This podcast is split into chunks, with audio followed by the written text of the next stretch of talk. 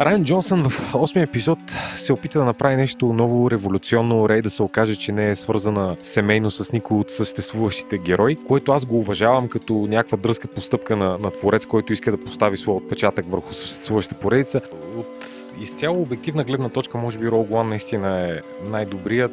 Новата трилогия на Дисни е първа част, първа част, трета част. Няма среда, тъй като двамата режисьори очевидно имат коренно различни творчески визии и зад тях няма едно продуцентско тяло, което да определя насоката на цялата поредица. Натиска върху режисьора на деветия епизод със сигурност е, е бил огромен. И да не забравяме всъщност, че по принцип това трябваше да бъде Колин Треворо. Най-добре изградените им персонажи през тази нова трилогия бяха именно старите.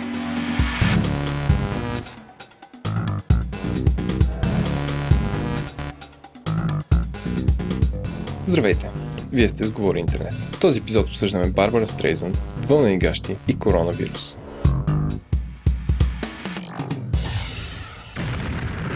Този подкаст достига до вас благодарение на SBTech. Селенко решихме, че вместо реклама на SBTech искаме да им благодарим за това, че ни помагат да развиваме подкаст културата в България, не се отказват от нас и ни канят на супер яки тимбилдинги и шармантни партита. И не на последно място, помагат ни да правим качествена и независима журналистика в България. Поклон!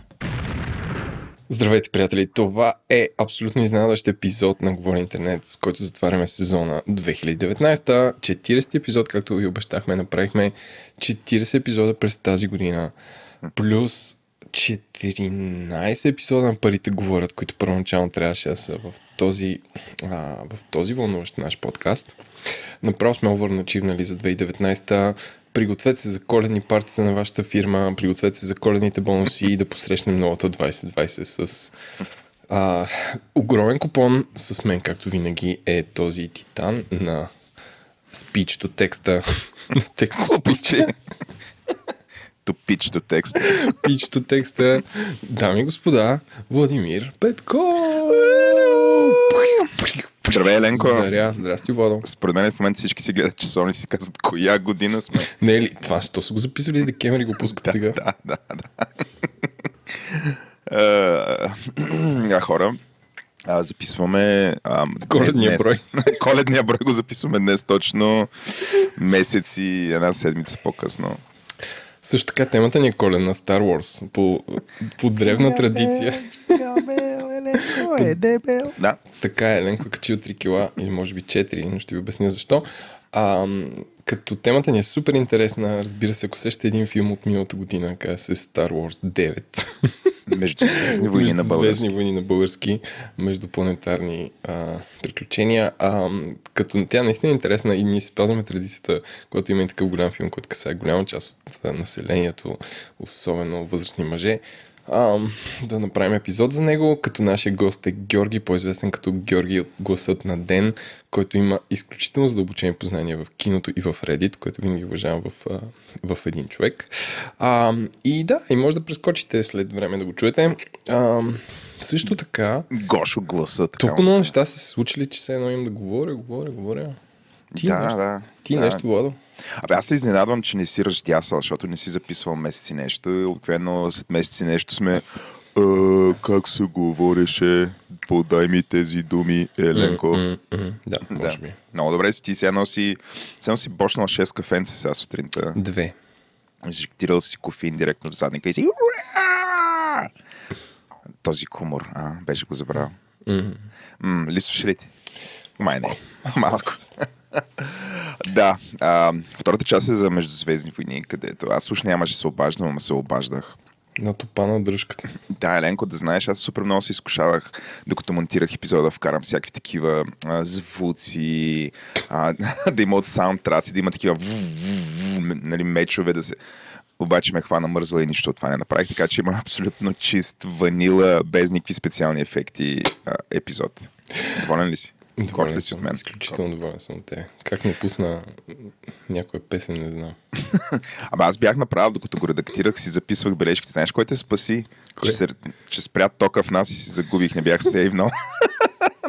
и не бях запазил бележките в един ноутпад, ги държах като абсолютен неандерталец. Да, И доста, така. доста 96-та. от твоя Абсолютно, абсолютно, абсолютно.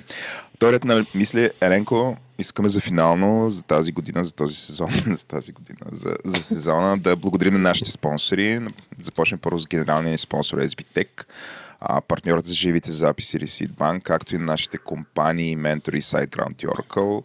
Ам, искаме да им благодарим за това, че някои от тях, от тях и за трета година ни помагат Абсолютно.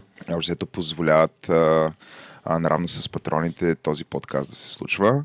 И като казвам патрони, искаме да благодарим на нашите вече близо 170 а, патрона, които са физически лица и даряват всяк, всеки месец даряват пари и нещо повече даряват от след това от времето си в един чат на Говори Интернет, който за някой е радост, за други е мъка, но има много страсти, има много емоции в него, има Много чувства. контент, чувства, въркал.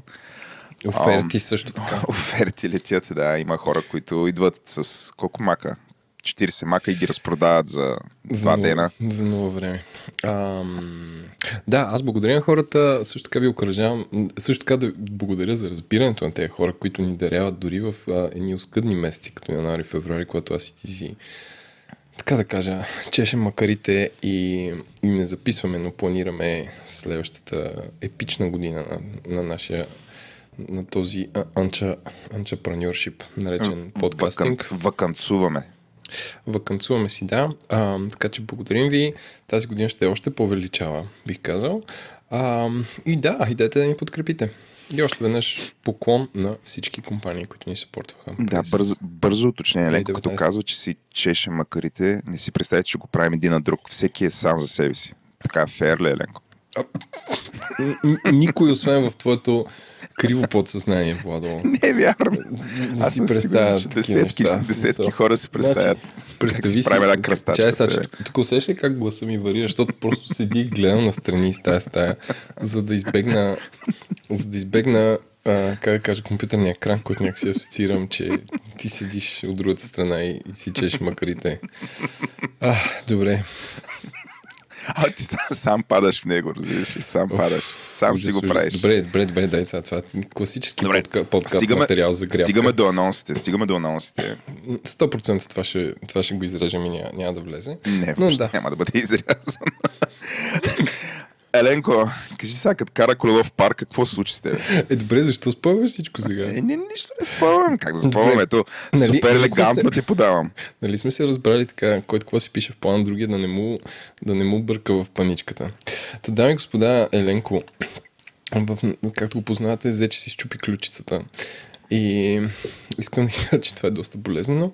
Също така искам да ви кажа, че в Пирогов има супер специалисти, като не знам каква е темата за здравеопазването в България, но при положение, че се случва нещо доста скандално и можеш да отидеш в една болница и след 40 минути да излезеш превързан с направление и така нататък, тези хора, въпреки бих казал мизерията, която е долу, на първият етаж на Пирогов направо изпитвам искрено, как да кажа, искрено впечатление за, не впечатление, а искрена почет към това, което те правят там и намират мотивация да работят. Защото то отвъд, а, как да кажа, изглежда като мисия по някакъв начин. Толкова е, толкова неразбираема. А, но да, в смисъл също така да ви кажа, че нали, може да си мислите, че сте зле и че, примерно, преди време сте бягали 10 км за 45 минути, а сега не можете или или а, трябва да почнете фитнес. Трябва да знаете, че винаги може да стане по-зле, винаги може да си щупите нещо и, да, и да някакси да се почувствате още по-тъжни от това, което е.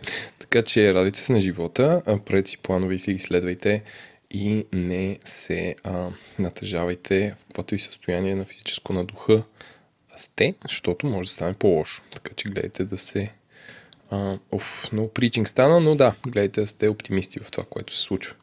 Спикинг в това, което се случва, вашия любим дисководещ Еленко, другата седмица заминава в, uh, в китния град Хонг-Конг, където за момента Световната здравна организация не го отрязала. Той не е част от Китай. А, където се събират две от любимите ми неща протести и коронавирус, така че това може да е последния епизод, който записваме заедно, Владо. Или поне, така да се каже, в един град. Плача. Също така, Владо, установиха емпирично, че повечето хора починали от коронавирус са над 40, така че има още 3 3-4 месеца, в които съм безопасност. Ти чай, бе, не беше ли роден в други времена? Смисъл? Други месеци. April. А, окей. Е, сам се самодоксна се. Еленко, Може да е първо априлска. само в Хонг-Конг ли ще стоиш? Не, ще ходя по други места, но чакай да мине. Това е ботълнека. Чакай да, да, да из... Първо да стигна до там, второ да мога да напусна този град. И, и ще останете с нас, както се казва. Хората могат да следят в Инстаграм, ще я публикувам, надявам се. Зареди се Не снимки от болници. С Норофен се зареди, за да читваш там, като ти мерят температурата на летището, да, да изглеждаш окей. А, с нашата група на Шаро, на която пътуваме, а, установихме, че трябва да намерим тънкия баланс между това да си пиян, защото алкохол убива вируса.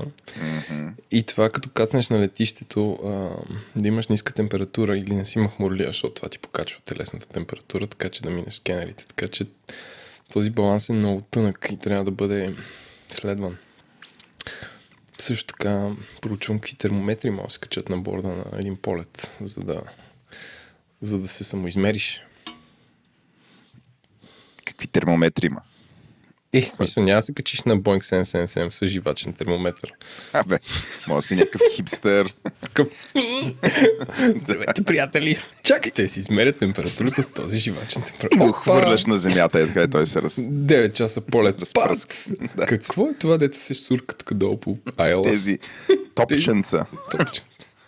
Те хиляда, ама миниатюрен, който ще се събере. Чудесно, ти си обещала да запишеш, аз да го кажа в ефир, да запишеш епизоди. А, Водо, като го каже в ефир, това означава, айде, таскове. все едно съм те заклел на Библия, кръст и на всичко подкаст свято, но епизод за дропи, че ли трябва да направиш там, да репортнеш кухнята, мухнята, да интервюраш хора. На, на, казва, на... А, да, да, да, да. Азиатски епизод за дропи, че ли. Обещал си. Я обещай. Ама не съм обещал първо. Как? Второ, Пет ако, ако има интересно, повярвай ми, ще си взема едно микрофорче и ще, и ще такова. Няма само да го разкарваш, да го разходиш до, до, до Азия, да види и то свят, да се върне някакво абсолютно нищо не е записало или пак ще да се върне с секс на маймуни, които правят. Оф, Миналия път така се върна секс на маймуни. не, не се върна, то беше на живо включено. А, окей. Дори не се върна. Дори не се върна. Добре, Ленко, аз ти стискам палци. А, а, ще ми пишеш ли всеки ден? Живот и здраве. Жив съм. Поредна нощ. Оцелях. Да. Сега погледни го от добрата страна. Ако там ви заключат в Хонг-Конг, ще, ще трябва да ти пращаме пари, да, защото малко скъпо. Но да, може ли? да живее революция. Ами не, то цените са срутили, как се усещаш. Не е популярна дестинация. Не, в момента. Ими, там първо има протести, второ, нали се сещаш. Ам, да. Ти като се върнеш, вече чух няколко човека да казват, че две седмици очакват да не те виждат, ами да стоиш заключен в вас, колкото е, виж сега, е инкубационния период на вируса. Инкубационен период, да, по-рано ще се разбере, но да, ще ви държа усъвременени с какво случва. Освен това, гледай сега, Владо, според здравния министр в България все още няма ре- реактиви за откриване на коронавирус, така че според мен съм better off да съм там. Защото тук някой е болен ще каже, бе, нас ти носи нещо. Нищо ти няма. Айде, обратно да записваш подкаст. Ти... Е, иди тук, иди тук да плюеш сред хората в градския транспорт. Да. А там си седиш в лагера, изолиран с другите болни и всичко ще ти е наред.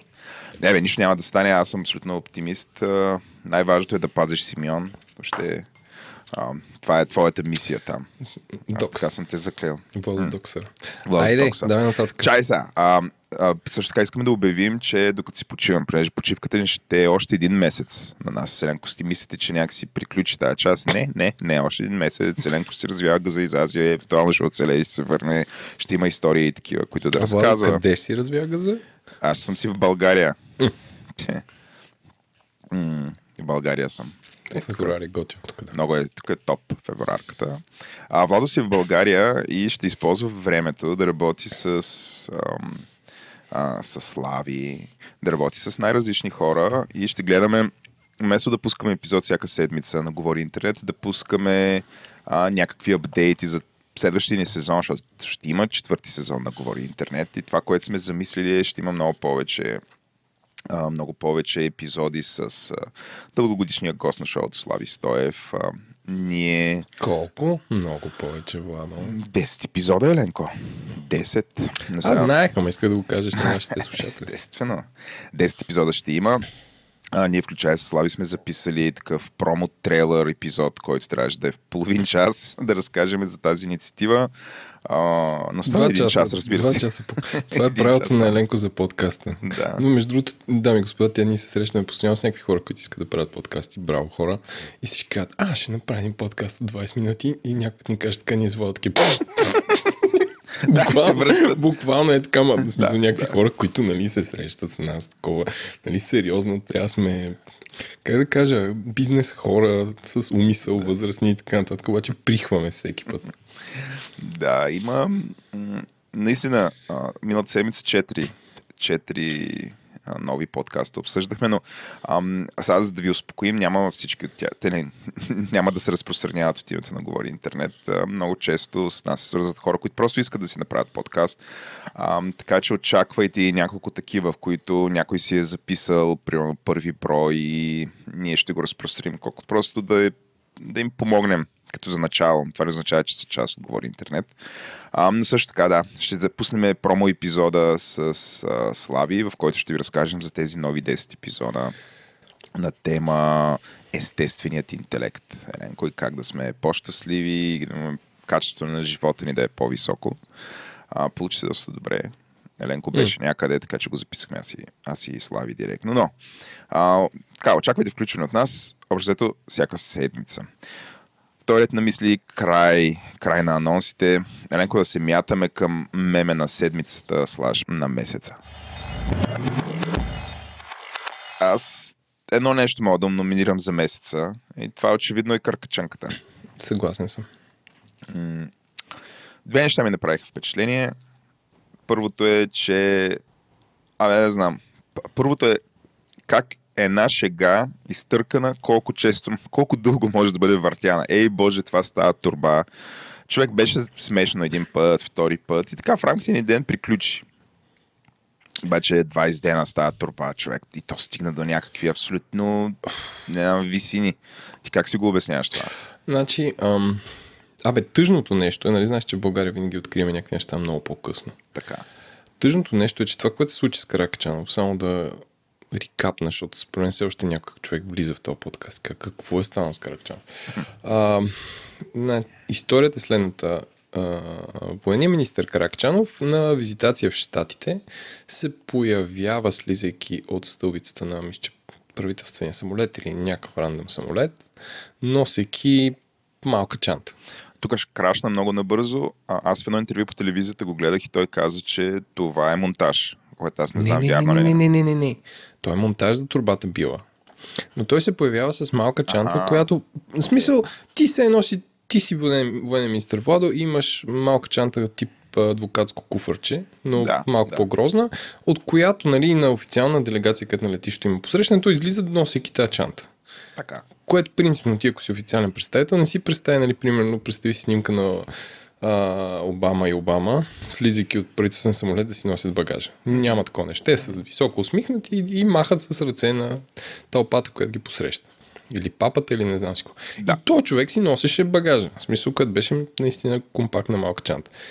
И тук някой, вече не знам кой, някой ще го направи такъв интернет форенсик, смонтира турбичка била, защото той не е спазил протокола да, да се появи, да се здрави с хората, защото реално той като носи тази чанта, нали, на следващата снимка той е дал на някакъв падуан отзад. Как правя преходи към темата? И, и нали, смисъл, че той като носи така чанта е нагърбен, много лесно му слагат турбичка била. От там нататък той е в интервю на... нали, което е някакво меме, което прегледите са му супер малко. Но той в интервю по BTV казва хората да спрат да... Това беше доста повече след това. Доста, Доста по-късно. повече след това. Да, Аз го доста гледах това по-късно. интервю. Да, да, доста по-късно след това. Но всъщност тук той открива, нали, това се нарича The Barbara Streisand ефект, който е, може да отворите страницата в Wikipedia, ние ще е линк на бележките на шоуто. Е ефекта, който постига самата певица Барбара Стрейзън, когато един фотограф 2006, значи преди iPhone и преди такива неща, прави репортаж за а, архитектурата по плажовете в Малибу и там Калифорния. В смисъл, той снима къщи от а, кораб. Така. И снима къщата на Барбара Стрейзанд. И казва, нали, смисъл в някакъв онлайн такъв проект, смисъл, който нали, е чисто фотографски за архитектура. Така. И той казва, това е къщата на Барбара Стрейзанд. И тя му изпраща писмо, такъв season desist, който казва нали, да се изтрие и това никой не иска да знае, че това е нейната къща. И той човек публикува това писмо там, на, мисля, че на блога си, тогава имал блогове, сега има подкасти.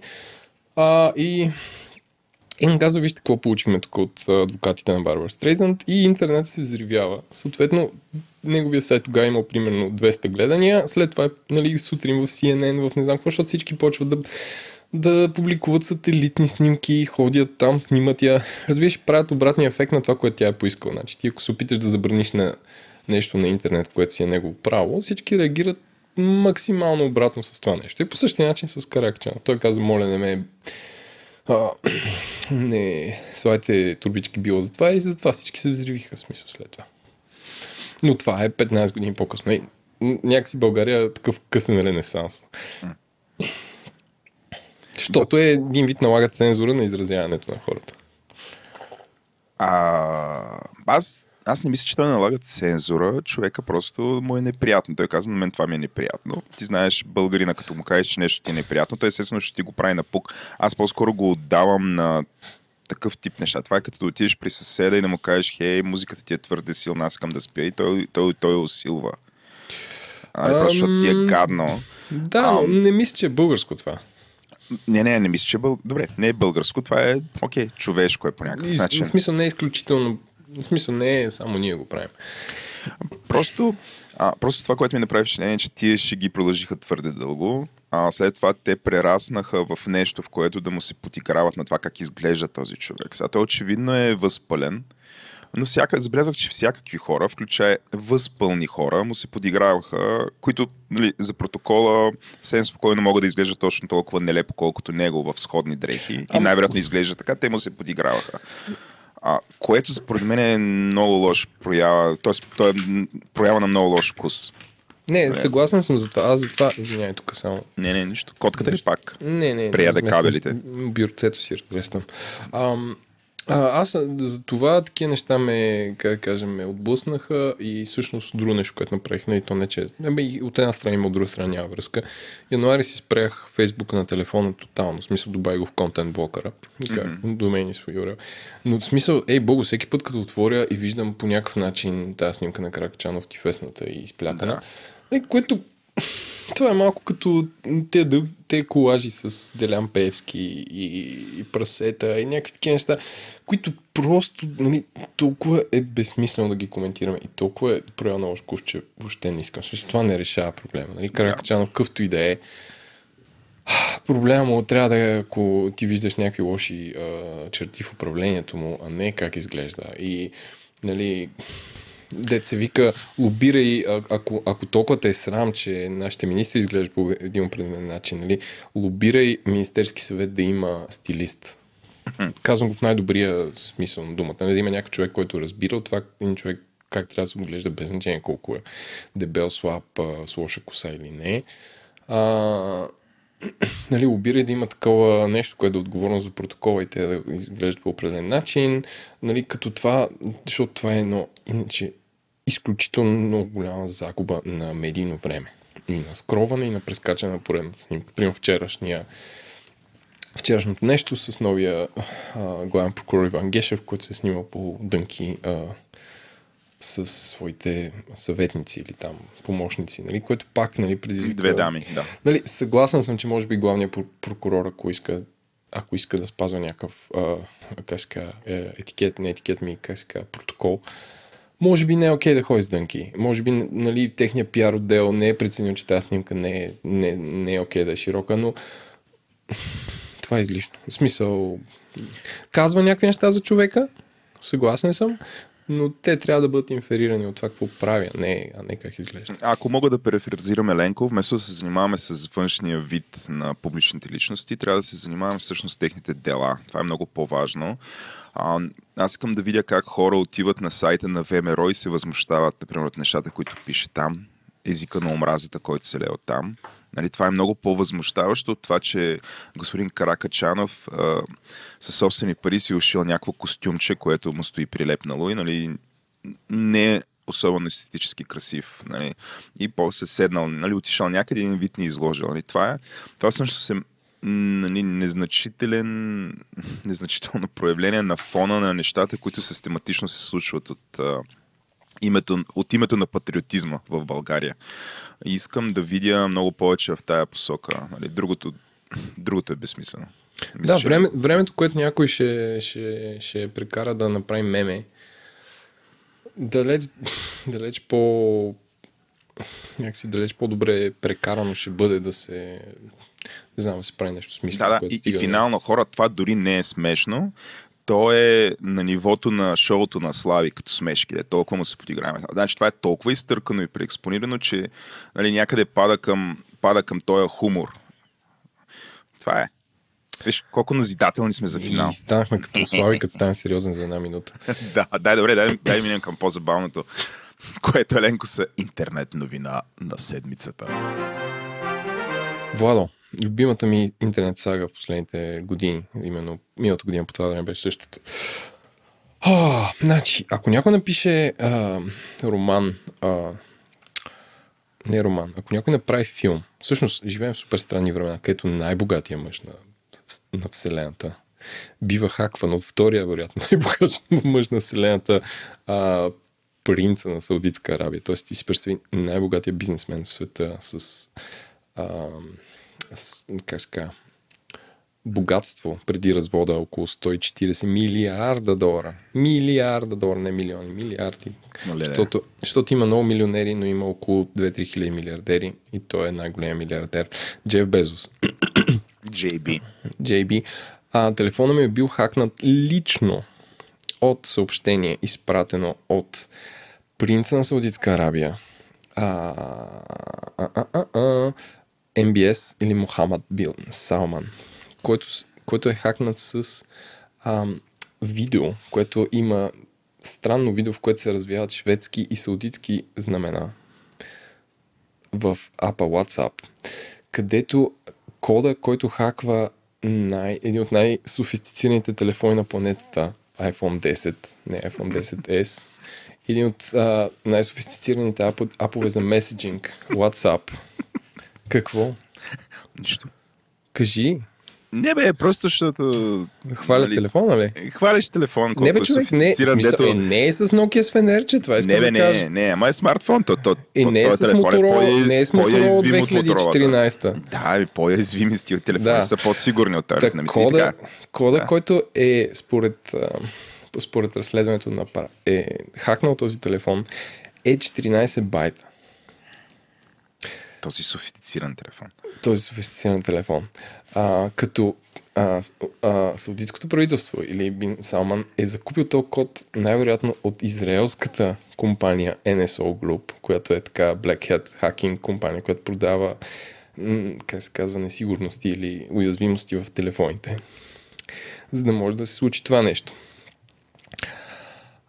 А, и всичко това се случва, защото Джеф Безос като собственик лично, не като Амазон, като лично на Washington Post е много критичен срещу саудитското правителство, където в предния епизод му, а, Бин Салман нареди лично на там 15 хенчмен да отидат и да убият а, американския не поданик, но а, с постоянно прибиват журналист а, Джамал Кашо, Кашоджи, който Кашоги. Те, Кашоги, който го хващат в а, саудитското посолство в Анкара, където го насичат с саби и го изнасят в куфари. И това се случва, в смисъл, това не е филм. И всъщност, понеже Джеф Безос е най-богатия мъж на света, той не има някаква най-скъпата форензик фирма в, а, в света, за да разследва как се е случило това нещо. И те правят доклад за това как е хакнат и го сервират пред ООН. И всъщност резултатите на този доклад са от изявление на ООН за а, за това да се критикува как се случва всичко това с саудитското правителство, които разбира се отказват това нещо да се е случило. Като това, което ликва от телефон. А, отлич, отрича, да. Това, което ликва от саудитското правителство, а, а, нали, ликво доклада са а, меменцата, които са си пращали Бин Салман и Безос. Като, като човек, аз ги гледам, има топ смешки от типа на а, Бин Салман му е пратил снимка, като една жена. Има снимка на жена и отгоре пише. А, да спориш с жена е като да четеш а, такова а, End User License Agreement или софтуер, споразумение за крайния потребител на софтуер. Каквото и да става, накрая винаги цъкаш агри. Така. Падумц. А, и така, а, излишно е да казвам какво, а, че всъщност благодарение на тези ликове най-вероятно са изтекли снимки, интимни снимки на Джеф Безос до а, американската медия National Enquirer, която той а, предварително публикува в Post Medium и те все пак не излязаха публични. Но както и да е, не е лесно да си най-богатия мъж на света и цялата тази работа е безумна. Ти си представи за какво нещо става просто след като двамата най-богати хора на планетата се надскачат с някакви хакове. А колко, колко ли е струвало това нещо да бъде хакнат и, и, и да купят такова vulnerability, не знам. В смисъл, сред нашите слушатели има по-добри security експерти от нас, но аз като един аматьор, според мен е, не се изумявам как може 14 байта да е кода, който може да обърне един телефон с главата надолу. Ленко се чувства офеннат. Той Не, примерно не искаше се чувствам за- офеннат. за iPhone Изумен трябва да е съм. Поне I'm not 14 even мегабайта. mad. That's amazing. Това искам да кажа. За iPhone трябваше 300 мегабайта. Тъй, хак. тъй, тъй, Не бе, при положение, че един Weather App е 150 мегабайта. Питай ме, аз съм по Weather App-овете по Защо ли? Това е, това е. Това е, аз, Да, това е новината. Това е последния, поредния сериал, дами и господа. Останете с нас, за да разберете какво се случва с господин Безос. JB, Mr. B. Ам, добре. А? Добре, добре. Добре, добре. Следваща новина. Ти нямаш какво да кажеш. That's fine. Тук Какво да кажа, Да, тия лайфстайл толкова новини, да ти толкова хубаво го разказа. Да. Да, много интересно, много любопитно. Съвсем набързо. Не, да? не, това, което ме изумява, нали, хора на такова ниво, какво могат да си причинят, нали, може да си представиш хора на друго ниво, на много по-низко ниво, какво могат да си причинят и какво си причиняват всъщност. Тоест, кибервойната, която не се вижда, нали, е световна. А, Истинската не, всъщност тук е много... Не, това някакси... М- според мен скалира това, какво може да си причиниш и- как мога да го разбереш. Защото реално най-богатия, един от най-богатите мъже на света може да си позволи да хакне друг човек. И съответно, то друг човек, понеже е много богат, може да си позволи да го разбере. Да го разбере. Да го разбере. ако, ако това е несъответствие, смисъл, ако имаш много богато правителство, което хаква а, журналист или нещо такова, има шанс въобще да, да не разбере това нещо и по съвсем друг начин да се развие. Както имаше, а, имаше наскоро а, а, за някой журналист от Обединените арабски емирства, който правителството използва три Zero Day експлойта, за да го, а, за да го, за да го, за да го хакнат. Да. Които са най-скъпите възможни сигурности, т.е. пробови сигурността, които на Dark Web се търгуват сигурно за стотици хиляди долари.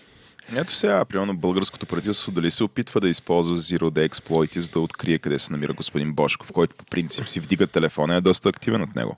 да, абсолютно. Нали, е, според мен, да, а, нали, а- аз ако съм, оф, да не даваме тъпи идеи на прокуратурата, но, а, но според мен, ако, ако, ако имаш някакъв човек, който е толкова волкъл, а, много лесно можеш да го хванеш по този начин, но, но всъщност това изисква всички по веригата по някакъв начин да са м, честни. А, аз да, далеч съм от мисълта, че господин Бошков няма а, съгледвачи, така да се каже, от страна на правителството, които да могат да издадат какво се готви срещу него.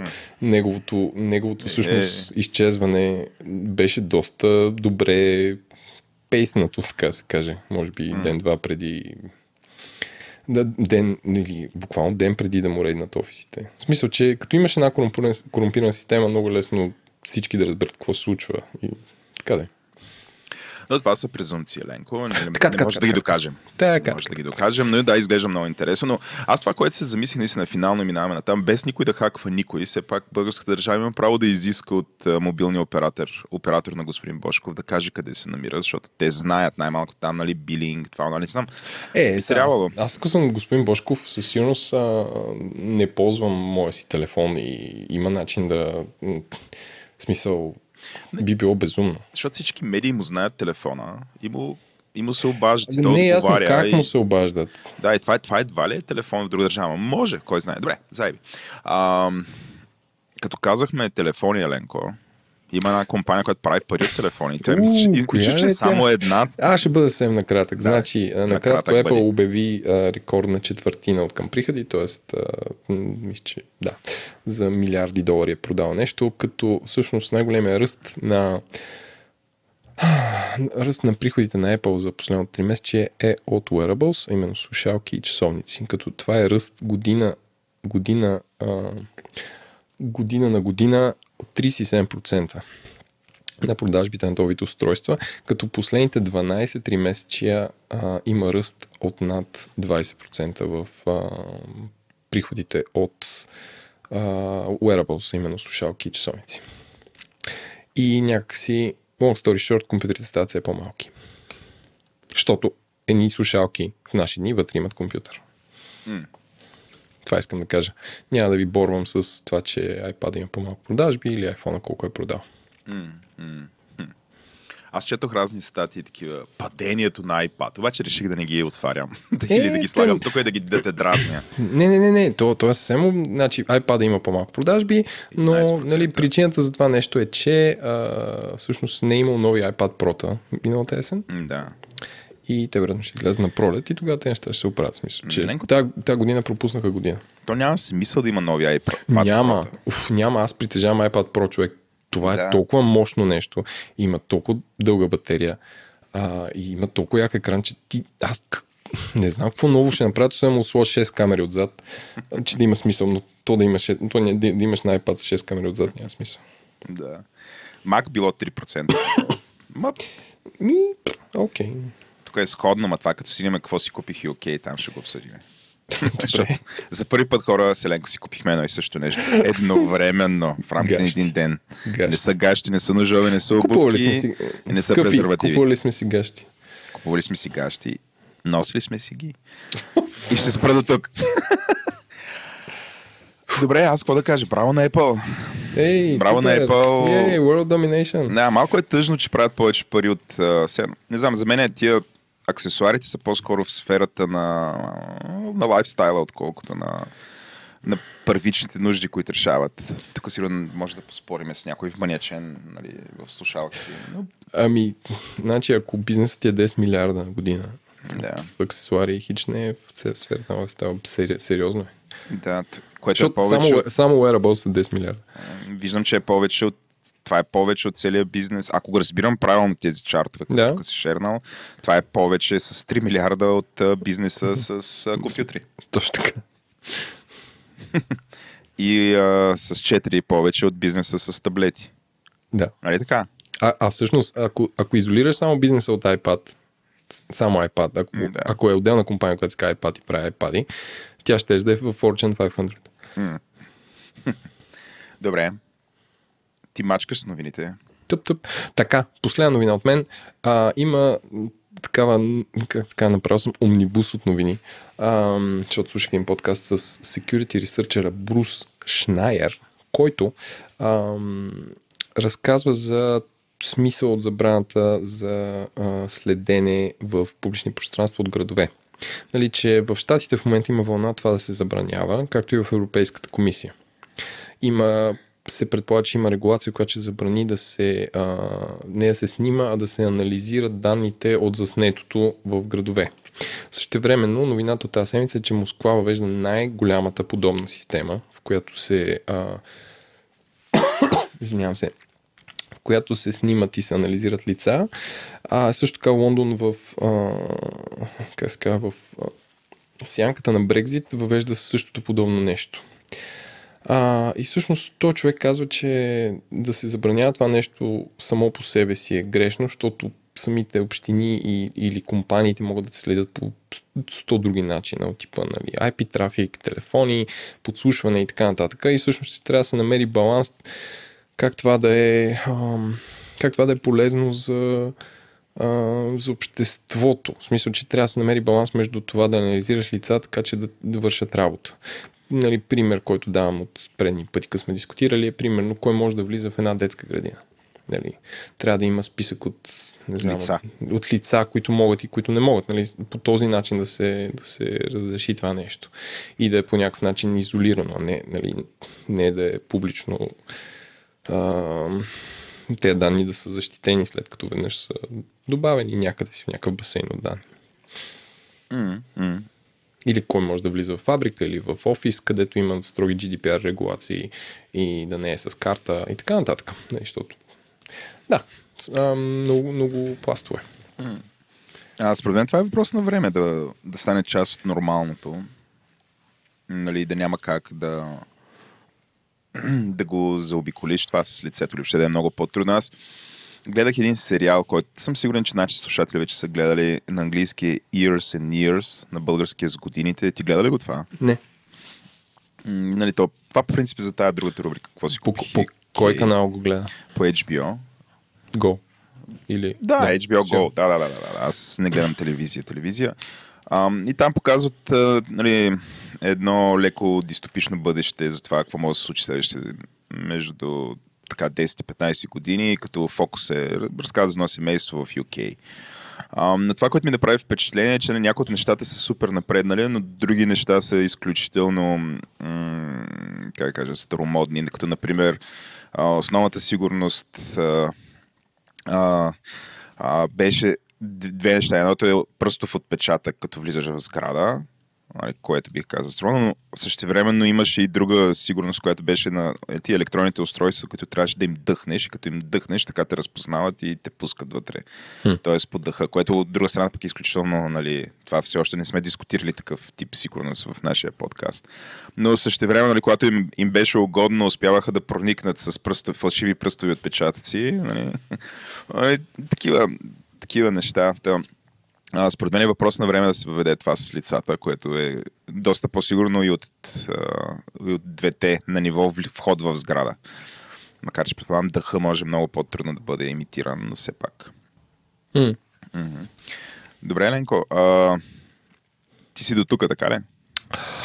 Ами, толкова, Изчерпали да, се. толкова се изчерпах се. Има един друг скандал, който може би ще го подискутираме като се развие, именно поредната, поредния м, всъщност аз се сетих, че от месец това е мейджор новината, нали знаеш, следя Apple, Да. която не ги рисува в изобщо позитивна светлина, а именно това, че а, нали, има пореден човек, който е застрелял поредни хора в Штатите и а, искат от ам, искат от Apple да дадат как да влезат телефоните, казват ми ние не можем. В смисъл няма как да...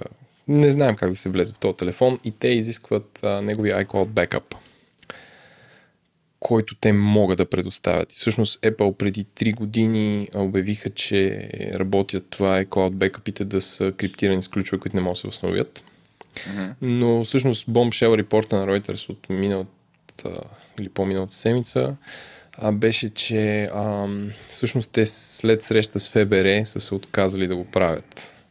Тоест, че ам, са, нали, са, то това е заявено и публично от Тим Кук в интервюта пред Шпигел преди две години, че нали, да, правим така, че всички iCloud бекъпи а, да са недостижими както за нас, така и за човека, който ги е създал, ако си забрави паролата. Тоест. Но после са, са, са спряли да го правят това нещо по една или друга причина. И всъщност това е интересна новина, което следим да видим как ще се развие. Дали те ще излязат с официална позиция за това нещо. Да. От друга страна, нали, доброто нещо в Google е, че техните бекъпи са точно такива.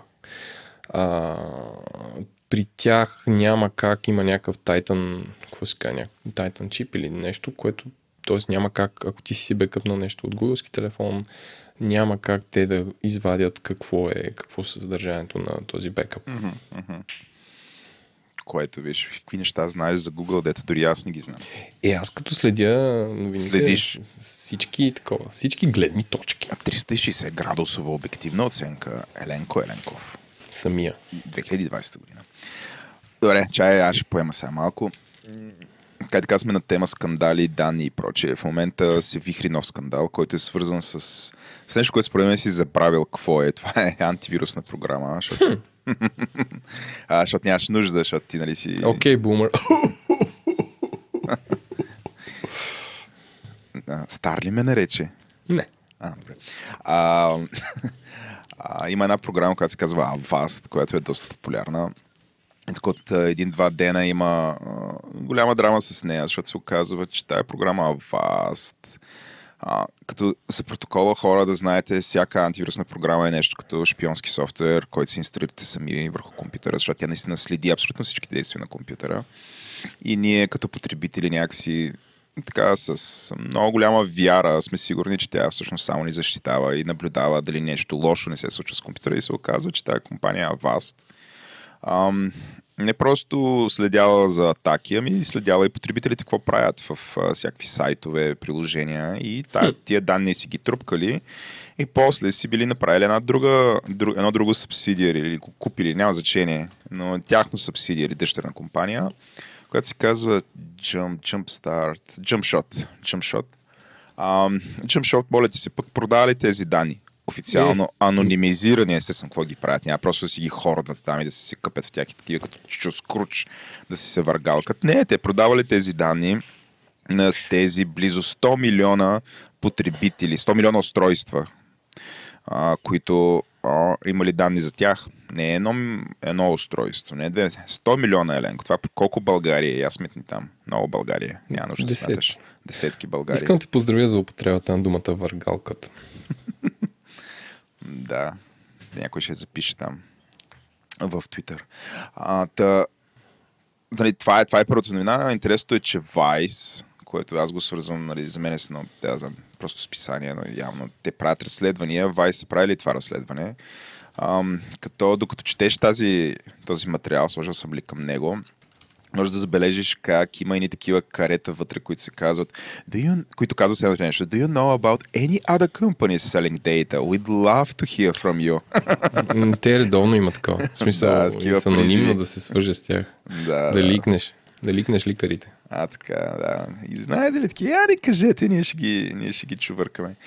И, нали, за протокола тия данни не са продани просто на някакви малки рендъм организации. Те са продани на Google, Microsoft, виж, Apple ги няма тук, което е симпатично. TripAdvisor, Yelp, Pepsi, Condé е такъв тип а, легит бизнеси, които нещо са ресърчвали от тях. И сега тук голямата драма е, че а, много често, дори като анонимизираш данните, защото нали, няма, те, те не продават кой е юзера. Тоест, ако ти имаше такава програма и я ползваше и там пише някъде Еленко Еленков е юзера, те нямаше да дадат това, но ще да дадат цялата ти история, какво си натискал, какви, какви сайтове си правил, нали, това да бъде изучавано. И много хора считат, че всъщност поведението ти е най-големия отпечатък, по който можеш да бъдеш а, разпознат. Тоест, дори анонимизирано, а, всъщност историята ти е нещо, което ти не можеш да подправиш. Историята на посещение на сайтове, програми и така нататък. И пак може да бъдеш разпознат, пак може да се създаде а, нали, този, този патърн нали, на поведението, шаблон на, на поведението ти може да ти разкрие кой си защото част от тези компании всъщност събират сходни данни, те могат да ги засекат с данните, които тази програма им дава. Например, Google. Mm. Google събира всичките ти търсения и, и може да верифицира. И може по този начин да ти идентифицира кой си, защото те ти имат а, а, те ти имат а, юзернема и паролата. Глупости, не просто юзернема и паролата. Те ти имат акаунта в а, Google, който ти потребяваш и през браузъра ти събират такива данни и ги трупкат също. А, м- нали, така. Та това е създало супер много а, а, въпроси. Аз тази част съм изпуснал от скандала. Аз а, а, научих през нощта, докато се събудих два часа, бразвах LinkedIn. Илия, не си търси работа, спокойно. LinkedIn, добре, че да, човек. това часа и кажеш, хм, от всички социални мрежи и порно сайтове, които света е създал, какво да проверя? Хм, защо не видя LinkedIn? Да, е така от време време влизам в LinkedIn да се разведря. Там е изключително забавно. Всички са супер бизнес мислещи, предприемчиви хора костюми. Има ли, има ли меменца? Много рядко има меменца, но е много такова. Много е бизнес. Много е бизнес, нетипично за България. Нали? Аз, аз го гледам и се забавлявам това. Шерват ни такива видеа, как да си продуктивен, е... мотивационни работи. Много е, много е позитивно. Да, бе, нали? да, аз ще видя. Обратното на Фейсбук. Белким, Белким, Белким науча нещо. А, така е. Влизам вътре и м- видях новината, че всъщност Авас, техни изпълнителен директор, излязал, нали, разкъсал си дрехите, разказал се за тия деяния и е казал, че това джампшот директно го приключват. Я, на мен окото ми нали, беше хванато от тази новина, защото а, нали, Avast каз... нали, новината се казва, че Avast ще ли да, да прекратят така наречения Data Collection. И аз реших, че вас правят нещо с кролъри, защото нали, в нашата индустрия Data Collection, Media Intelligence, индустрията Data Collection означава да Кажеш, събираш о, някаква публична информация и викам, о, о те вас те какво правят. Са, Да. да. те хората правили друг Data Collection. Директно, директно форвардваш на вашите селс хора. Да, Душете ги те. Не, а вас, те хората знаели как да събират. Виж, те не събирали нали, от публичния веб, публична, нали, публични, публичен разговор или нещо от сорта. Нали. Хората директно, директно записвали на всеки компютър какво се случва. И така. Така както е, това, това вече е в историята уж, но едва ли е в историята цялата тая практика. А, ние с теб не коментирахме тая, това огромно разследване на Нью Йорк Таймс, които бяха купили на колко, мисля, че на 40 милиона американци, локейшн дейтата, която беше изтекла и се търгуваше и беше събирана от всякакви такива шано програми, които юзерите си слагат на телефона и без да знаят, съгласяват, че а, тия програми ще знаят къде се намират и после нали, понеже липсва регулация или липсвало рег- регулация в щатите, тези данни са били продавани на, на трети страни. А, и Нью Йорк Таймс, спомня си, бяха направили един, една много хубава графика, Да, да, да. включая в Белия дом как ще тъкат такива хора с такива телефони, могат да бъдат нали, м- идентифицирани. Та, това дори, дори не го разказахме, но това е новината, която в момента се случва на тема а, Cyber Security. И да завършим с нещо положително, Еленко, понеже нали, сме подкаст и някакси няма как да не отразим тази новина. А, Spotify, а, не знам, няма да опезнявам сега какво е Spotify.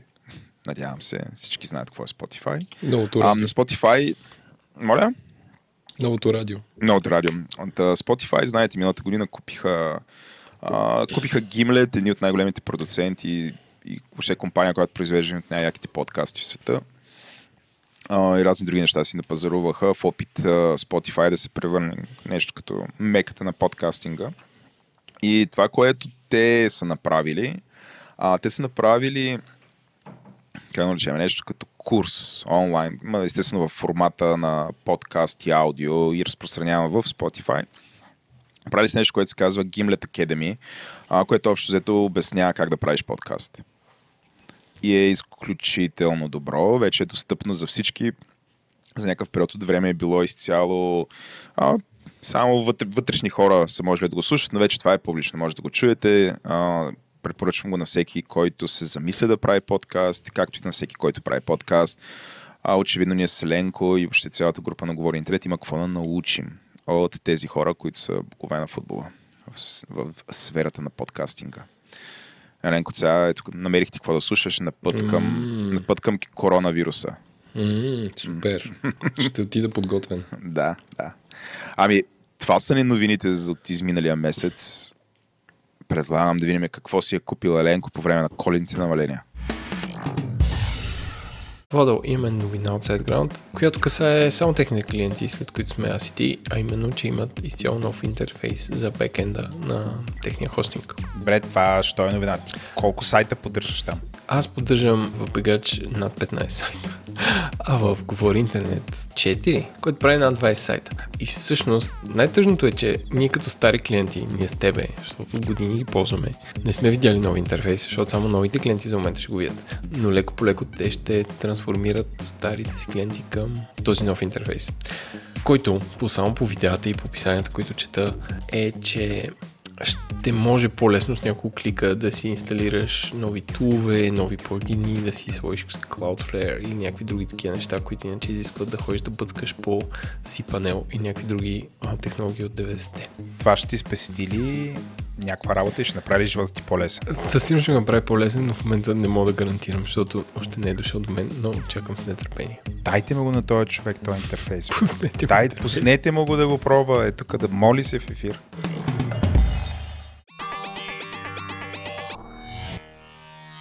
Този януари доста неща си купих, но всъщност се връщам към неща, които съм си купил доста по-отдавна от януари, защото съм имал време да ги тествам. А, И аз винаги така хваля неща, които съм тествал дълго време, а, без да скачам на заключения, да не кажа jump to conclusions. Така, а, и разбира се, се връщам в а, две от любимите неща, които са вплетени в а, генезиса, в ДНК-то на този подкаст, а именно гащи да, и маратонки. естествено. Така, та... Ножове, аз съм изненадан, че нямаш Няма, нож. нож не съм си купил. Не. Нож, ножове нямам. Ножове, ножове. Не знам как е правилно. Ножи. Но, ножа. Ножа. А, така, а, препоръчвам а, норвежката марка Аклима, които се продават от а, скишарки, защото а, лятото на тяхното намаление си купих вълнени боксерки от Мерино, които мисля, че са произведени даже в, Европейския съюз, доста изненадващо, а, които са изключително топли приятни и в студените февруарски дни могат да ви топлят. А, като не са на сале, струват 89 лева. Кой си купува ам, боксерки за 89 лева, но като са на сале са на 30 и аз там ги атакувах лятото. А, изключително приятна, а, как се каже, дреха, която може би ще издържи десетки години. Толкова, толкова е качествено това нещо. Сега много бързо ще задам въпрос, който Да. да. всички си задават в момента. След като Не е са вярно. Ти си го задаваш. Не е вярно, чакай. След като са вълнени тия гаш, ще не ти ли боцката там на газюнгата? Не, защото те са от Мерино А, така. вълна. Аз го знам това. Обясни за Мерино. Каква е да, тая да, мил, те, са, Мерино вълна? те са едни лъкжери овце, които са, представете си, мерцедеса на овцете, не са рунтави и грозни, като те, които виждате в родопите. Те са някакви такива, решат се, а, ходят в бали. В смисъл, топ овце са. И тяхната вълна е по-тънка и въобще не, не как да кажа, не, не щипе. После Едно. обяснява в Твитър, че не сме някакви мразим всичко българско. Е пак някакъв човек ни обяснява в Твитър, че с тебе аз и ти сме символ на това, на омразата към всичко българско. Ето сега, ако трябва да са грозни овце, а, нали, ако са грозни овце, са родопските овце, нали, най-грозните овце. Е, Така се Ама- казва. Ей, кажи шотландската овца, бе, какво ти пука, бак ти. Хвърли там, Да върху шотландците. Да. Изглежда добре тия гащи. Ту, Само това мога да кажа. Те не трябва да изглеждат изобщо, ама anyway. Да. Второ нещо. Дами и господа, най-удобната обувка, която съм носил, откакто си спомням. Ами не за пореден път, защото тази е удобна по изцяло нов начин. А, купих си Adidas Terex Free Hiker. Така се казва модела. Надявам се да го спрати да продължат, защото сега гледах, че излезе нов, който е Adidas Terex Free Hiker с горе текс, а именно този текстил, дето е дето там пази вода, диша, мрак, ако има го сцепва, изобщо е супер. А, та, всъщност, ам, реално има някакво завръщане на леко високите маратонки в последните няколко години, което е супер и аз приветствам много. Добре. Тоест, пред- представете си а, чорапчето, което мисля, че Nike първи почнаха да правят масово, а именно една подметка и отгоре чорап, но Adidas Terex Free Hiker е подобно нещо, където плетенката отгоре е издължена малко и ви хваща глезена, а и също така а, подметката от Pure Boost, тези пяна, която запазва енергията и, е изключително мека, но без да е мекица. В смисъл, някакси има, има субстанция на това нещо. А, дишащи са, не ти се спарват краката, връзките много удобно хващат самия крак. А, ако ви трябват някакви високи обувки, които стават както за а, разходка до черни връх, а, не стават за тичане, пак да кажа, много са някакси too much. А, или наистина супер удобни в града, това е страхотна обувка. Горещо препоръчвам. А, Скъпа е. Нали, а, мисля, че струват 170 евро. Аз ги взех с намаление за около 110. Но си струва. В смисъл, скъпо е, но си струва. Гледам, че подметката на Континентал, които явно освен коли за на- автомобили и за да. велосипеди, правят и подметки. Ще, да, имам да похваля ни техни гуми за велосипед, но когато се оправя с моята ключица и ще ви разкажа за Continental TL 5000 някой друг ден. Да, за протокол да знаеш, че на всички хора, на които съм казал, че имаш някаква травма, не казвам, че имаш чупена ключица, а чупена ръка, за да те съжаляват повече. Е, добре. така, трето нещо, свързано с чупената ключица. А, дами и господа, а, когато бях в Съединените щати миналата година си закупих какво може да купи човек в щатите, което го няма тук и, е, и те са достигнали до изключителни висоти, а именно болко успокояващи. Та си купих един буркан с а, така начин value size от 500 болко успокояващи Advil Liquid Gels, който е ибупрофен на гелчета, който в Съединените щати струва 15 долара. Повтарям, 15 долара. А тук ако си купуваш норофен или, или други бел- които са с норофен, 10 хапчета струват около 16 лева. Да. Така че жива долавера. Ако имате приятели в Съединените щати и сте кефите на болко успокоящи или си щупите ключицата и първите няколко дни трудно заспивате и като цяло трудно правите каквото и да било, а, всъщност чувствам се отвратително да препоръчам болко успокоящи по подкаст. Да, моля те. Доста е тъпо. Дами и господа, консултирайте се с вашия личен лекар. Но ако вашия личен лекар ви каже за ми някакво болко успокояващо, това е супер. Но само в този случай. Иначе не е супер. А, също така друго, което е супер и установих емпирично, е ако по някакъв случай сте пили, пили повече от едно уиски предната вечер, а, абсолютно ви оправят деня, ако има лек махмурлук. Аз мисля, че направиш ревю на този сутиен, който носиш. Късотиен бе. Как се казва това, дето е... Осморка. Осморка, бойс. Значи, м, кинезитерапевтите и докторите го наричат осморка. Аз мога го наричам кинки харнес, но според някои хора не е кинки. А, така де. Та, та, нося нещо като, как се казва, не протеза, не, а, Сутиен. не е сутиен бе, Владо, бе. Не, И добре, не си държи гърдите. не, държи ми рамената. Да. И се Мъжки притяга отзад. Мъжки... Не, не, е универсален. Помага ли това? Освен, че изглеждаш супер кул. Изглеждаш като с екзе, а, екзоскелетън по тебе. Да, изглеждам като секс за скелетън. Също така на, на летище Лутън ще, ще, ще, британските специални части ще ми скочат, защото реших да мина през гей детектора с това нещо и мислех, че е мраница. Но да, а, така де. Та, да, това е съвсем да, знам, стандартна а, превръзка при щупена ключица. Защо му викаш гей детектор? Тази врата, която минава за метал. Те да, ама защо? Защото като мина, защото като мина и Светка вода. Тук е момента да кажа. Аз, аз като Оф, добре, те ще ги, те ще ги, те ще ги. Добре, смешно е. Смешно ли е? Да. Добре, добре, окей. Да, да знам. Да знаеш. Добре. А, добре. Тук е момента, викаш. Не, ще я направя шега, се едно сега ще се аутна, но не стана, така че да, да продължаваме напред. Да, не се получи. Затова казвам гей детектор, нали, тук Светка и сега е тук, дами и господа, момента да кажа. И нали знаеш, като нещо да обясняваш шегите, какво става. Не. Не се получава, да, знам, знам. И понеже тези дни седях вкъщи, защото болнични и гледах телевизия и се трудих, искам да похваля. Дами и господа, сигурно ползвате някои от стриминг услугите, например Netflix или HBO Go. Но искам да кажа, че Apple пуснаха една TV услуга, която има два сериала на кръст. А, единият The Morning Show е хубав. А, но всъщност това, което искам да кажа е, че качеството на картината на Apple TV Plus, Plus е нещо невероятно. Защото как работи един файл? Някъде има един файл, който се стримва и вие го гледате.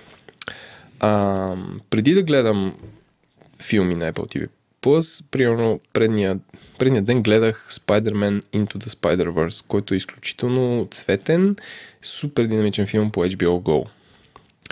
И Spider-Man в HBO Go, нали, HBO освен, че няма 4K излъчване, т.е. с по-ниска резолюция, е толкова динамичен филма, че а, компресията, която ползват HBO, го правят до така степен негледаем, че аз наистина на моменти не разбирах какво се случва на, ек- на екрана, защото там една от големите сцени е с един а, колайдер, който излъчва ни гама лъчи. Цялото нещо, анимацията е изключително красива. Но заради компресията абсолютно не можеш да разбереш какво се случва. Но от друга страна, на Apple TV Plus по-късно се... всичките им сериали качеството изглежда буквално като картина. В смисъл, че е невероятно красиво. И всъщност не, това го казвам не, че Apple са най-великите на света, но просто, че всъщност качеството на, на една услуга зависи от доставчик до доставчик и че в бъдеще все повече ревюта на това кое нещо е красиво ще зависят от доставчика, как го излъчва, и колко са големи файловете и как стигате до вас. Не толкова какъв телевизор имате. Да. Това е. И викаш, От качеството е хубаво. Един път не си ме поканил там да, Владо, да е, гледам, бе. да, да, да изплакна очи. До вечера съм на биркаст на Говори Интернет. Това е Шано Биркаст. Виж сега, Не е е лицензиран, да не е лицензиран, на нашите пак. Да, не е лиценз... Да, в смисъл, понеже ние сме мърди и си чешем макарите и, и сме Един на много заети. Не, и сме много заети. И комьюнити на Говори Интернет се самоорганизира да се среща без, без нас, което е страхотно, защото не трябва някаква благословия да правим. И така. И Владо е канен. на този бирка. Всички са канени. И ти си канен, аз ще бъда там, после можем, не знам, пием по едно и да си ходим с теб и ти ще ми, да ме заведеш вкъщи, ще ми покажеш Apple TV. Да гледаме Дженнифър Анистън. За да я видя. Ох, човек, тя като е остаряла има много малки очички. Но това е друга тема. Добре, дай да поема. Само това мога да кажа. Еми да, има малки очички. Вие сте сговори интернет. Днес ще си говорим за малките очички на Дженнифър Анистън, болко спокоящи и разбира се, вълнени гащи, Които не боцкат които не боцкат. на Какво? макарите. Абе, отдавна не си си купил нещо за чисто новия фотоапарат. Е, да, да, така е. А, но си, ето, поправих тази несправедливост, Ренко. Аз съм горд собственик на един обектив, който от над 10 години мечтая да си купя. Ма наистина, буквално Кажи над ми, 10. леген, легендарен ли е? Ами по някакъв начин и този е легендарен, да. Това е а, така наречен. Да, кажи. Представя си като, като си отвориш фотографската раничка и вътре е така ръкавицата на Танос с пете uh, Infinity Stones. 20 на 2,8. 105 на 2,8. Uh, 85 на 1,2 и само като ще тракнеш и пуш, изривяваш фотоформа. А, н- н- надявам се да нямам такъв ефект. Да. Но този обектив е... Като ги наденеш на обектива и се получава uh, The Infinity Gauntlet. Ще като снимам, нали, снимките се ми стават с това нещо. Сега, обектива, който съм си купил, Еленко, нали, шегата на страна е а, така наречения макрообектив, който Nikon те си наричат макрообективите микро. А за хората, които са, не се баваме така, е, може да е погледнеш. микроекономика и макроекономика. И И то- също. Да, причината за това е, защото те про- произвеждат микроскопи и не искат, А, а, разбираш, е, които не искат нещо да се U2C. бъркат. U2C. А, така. И а, наистина мечтая за този обектив от този, взето като започнах да се занимавам с фотография някъде към 2009 година, защото този обектив е така попада в една ниша доста специфична. А, това е обектив, който снима, с, с който може да снимаш нещата много близко, много приближено. А, и общо става за всякакви такива боболечки, лищчета.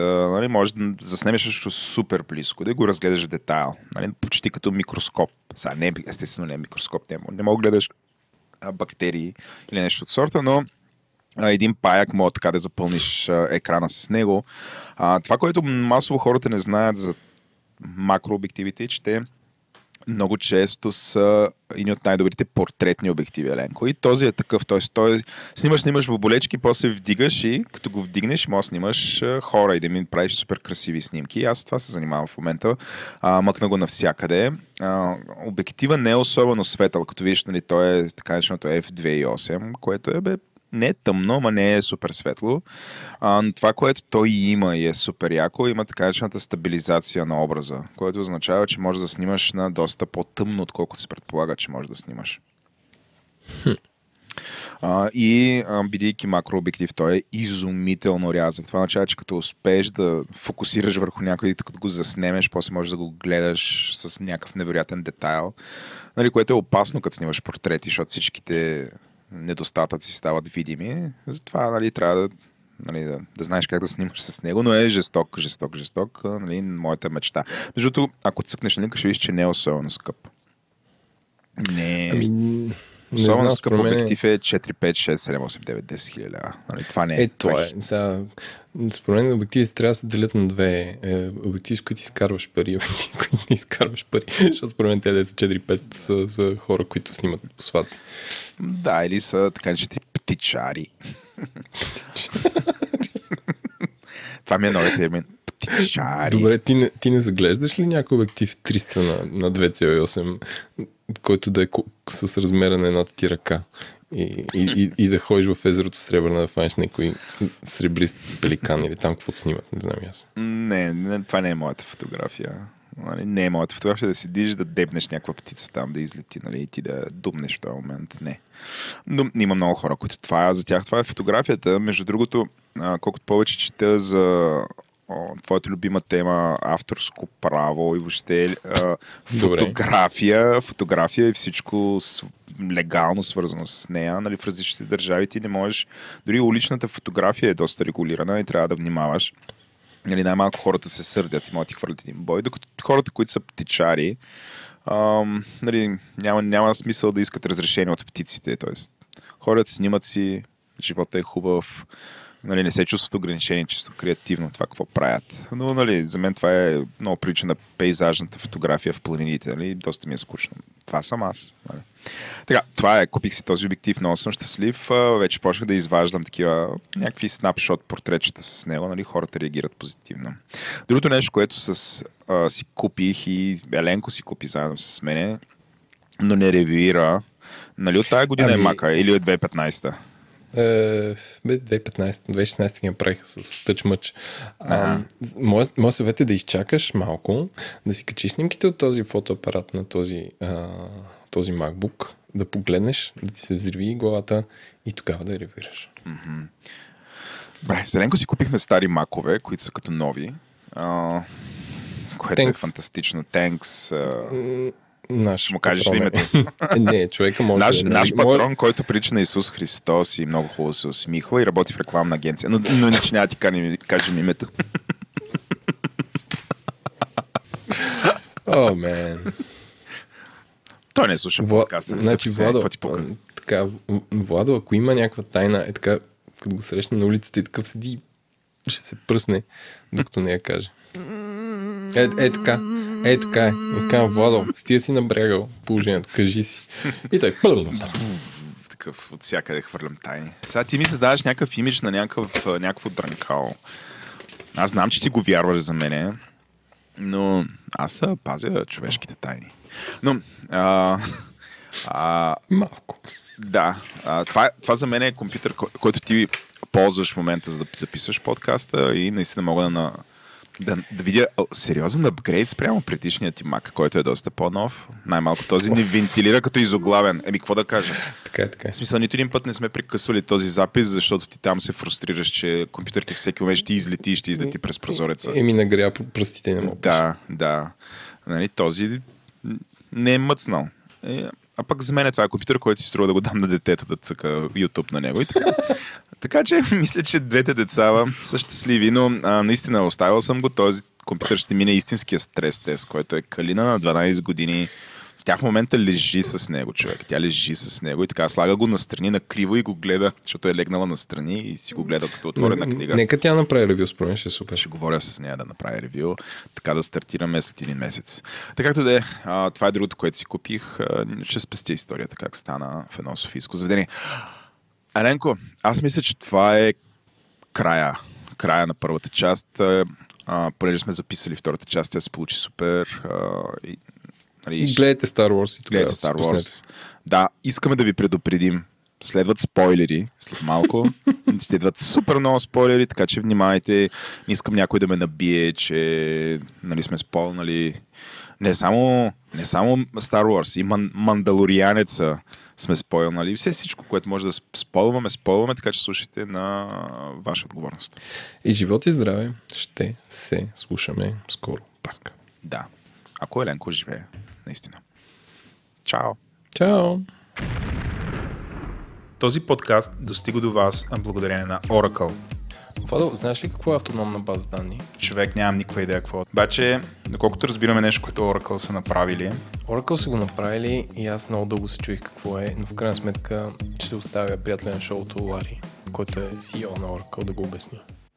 The Oracle Autonomous Database, the world's first self driving database. So relax. Everything's automated. Human error is eliminated. A revolutionary new technology called machine learning enables the database to protect and repair itself without ever having to stop. The database automatically responds to cyber attacks and prevents data theft. In a world striving to build self driving cars, Oracle has built a self driving database. Fully automated, ever vigilant. Your data is safe.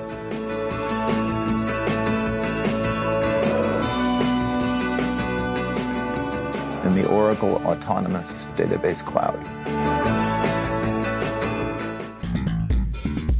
Здравейте, приятели! Вие сте с последния епизод на трети сезон, въпреки че се произвежда през 2020 година на Говори Интернет. И това е традиционния Star Wars Междузвездни войни Holiday Spectacular епизод. Както винаги до мен, моята лява ръка в момента е Владимир Тире Петков по фамилия Каладан. Вода, моля се представи за нашата аудитория. Здравей, Ленко. Радвам се, че отново си ми разрешил да участвам в твоя подкаст. Много смешно, Владо. Вместо се радваш, че коледният дух е преминал, ние сме оцеляли и можем да посрещнем с отворени обятия десетките хора, които ни слушат. Аз супер се радвам, че коледният дух отминал и че най-сетне завършваме сезон номер 4 и ще имаме така заслужената ни глупости сезон номер 4. Сезон номер 3 завършваме и ще имаме така заслужената ни двумесечна почивка с теб, в която ще лежим, ти ще се из, излежаваш в екзотични дестинации, които няма да кажеш, защото нали, да, не, да не те изподказ GDPR-я. Може да, може да не стигна там. Може да не стигнеш до там. Еленко. За какво си говорим този път? Е, как за какво? Толкова много неща се случили в Star Wars от, от както излезе в The Empire Strikes Back. А, така че аз искам да представя нашия гост, по-известен като Георги. А, Георги от Ден. Така, Георги от така Ден, известен. който е известен. Георги от Ден, който като имаш епизод и казват върнете Георги от Ден, когато има някой друг, хората много те харесват. Така че, Георги, понеже ние усетихме, че ти харесваш света на киното, може ли да се представиш набързо за нашите слушатели? Окей, okay, здравейте, пичове. А за мен е И чест. дами, и дами, И много е дами. важно. Сега, ще- сега ще ти натерят очите. Аз конкретно вас двамата адресирах. А, А, мерси, добре, може, добре. може. Иначе, да, добре Само пичове сме в тази стая, да ви кажа. Да, да. Full disclosure. на- на всички слушатели от всички полове, независимо как се самоопределят. А, аз съм Георги, а, вече съм а, филмов критик в Българското национално радио 6 години и половина. Водя рубрика по програма Христо Ботев, в предаването Аларма. Писал съм 4 години за сайта Под моста, 2 години за сайта Вести БГ. Бил съм международен и културен редактор за посвета и у нас в Бълг- в Българската национална телевизия. А, винаги съм обичал филмите много. Израснал с Междузвездни войни. Това си е направо като семейна традиция вкъщи. А, тъй, че ще се радвам да си говорим с вас за поредицата и да си споделим мненията по многото въпроси, които ни измъчват тези дни. Защо правим тези Holiday Spectacular? Всъщност, а, ние с Владо, ако трябва да правим подкаст за кино или, или поне да правим ревюта, трябва да има някаква много финна селекция от, а, как да кажа, филми. Обаче сме открили, че за Star Wars всеки има мнение, било то едно или друго. А пък в градинката на Дисни, съответно Лука, съответно Star Wars, се събраха много този сезон. Именно две събития. Едното е финала на 40 годишната да, на 40 годишната сага Между Звездни войни, която започва през 1978 година.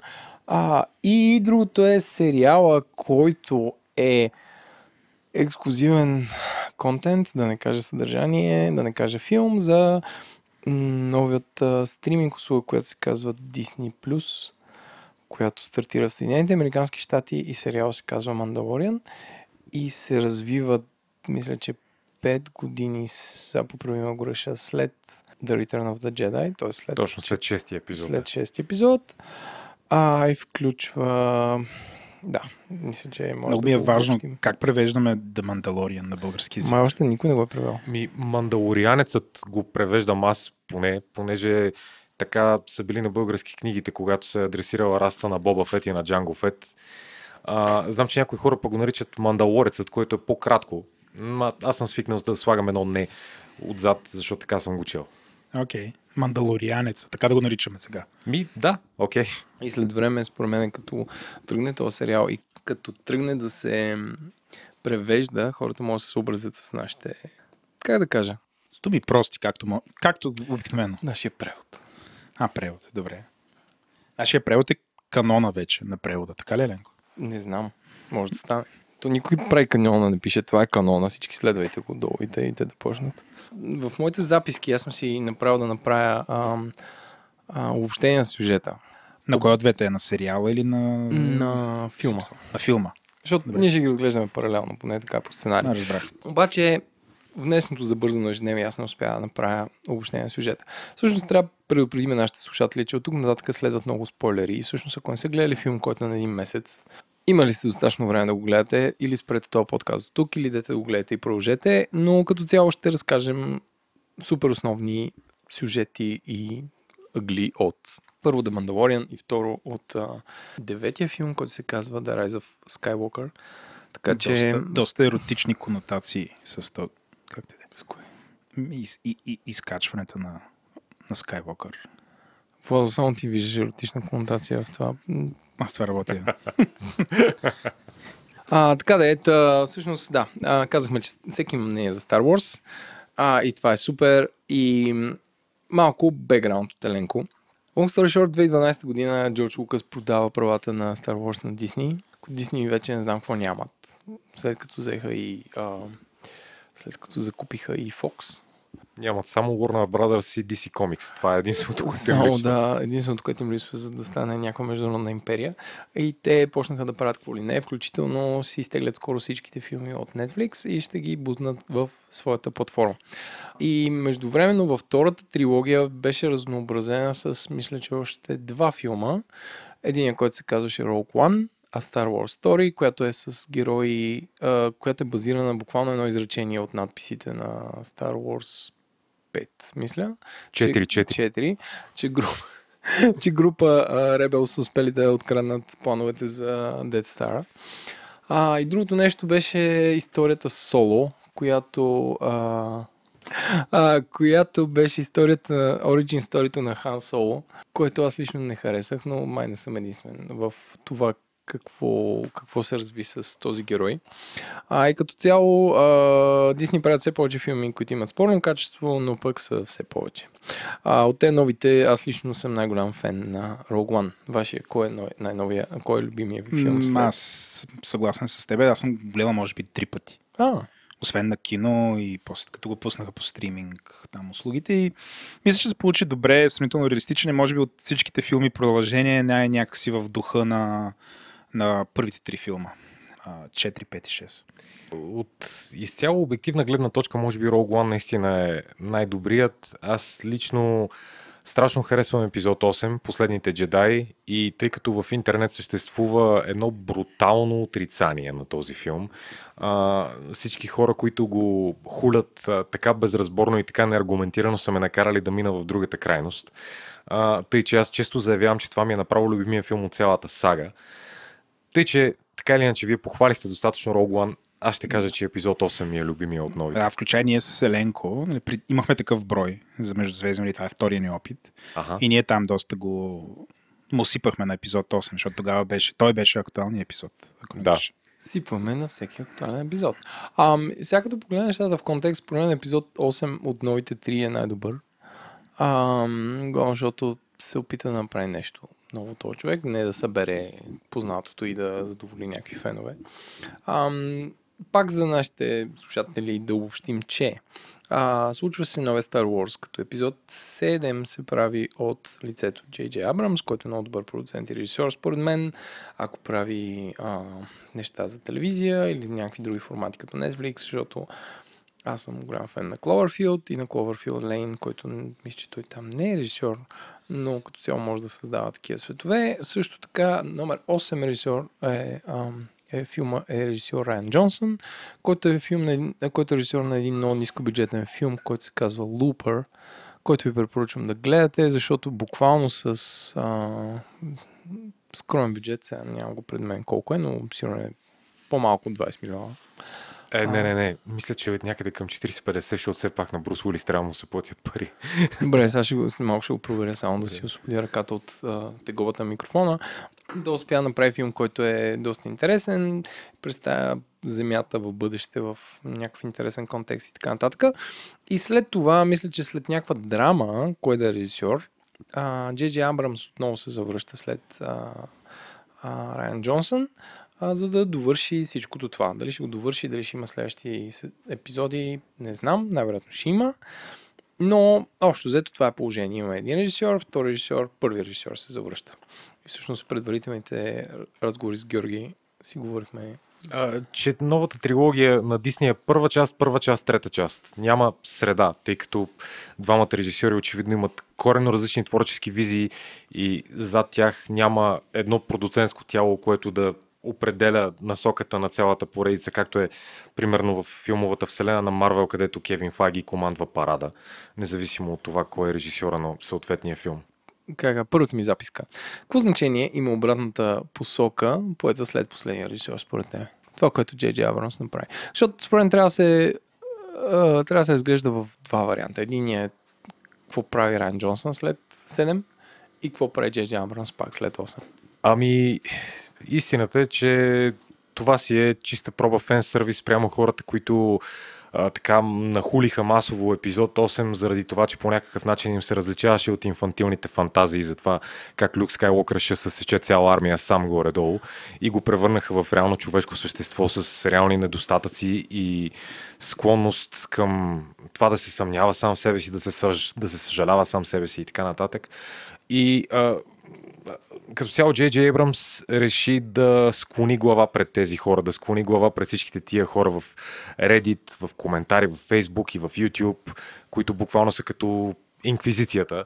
Uh, и хулят 8 епизод сякаш е най-лошото нещо в историята на Вселената, uh, която и да е Вселена, не само на Междузвездни войни или нашата.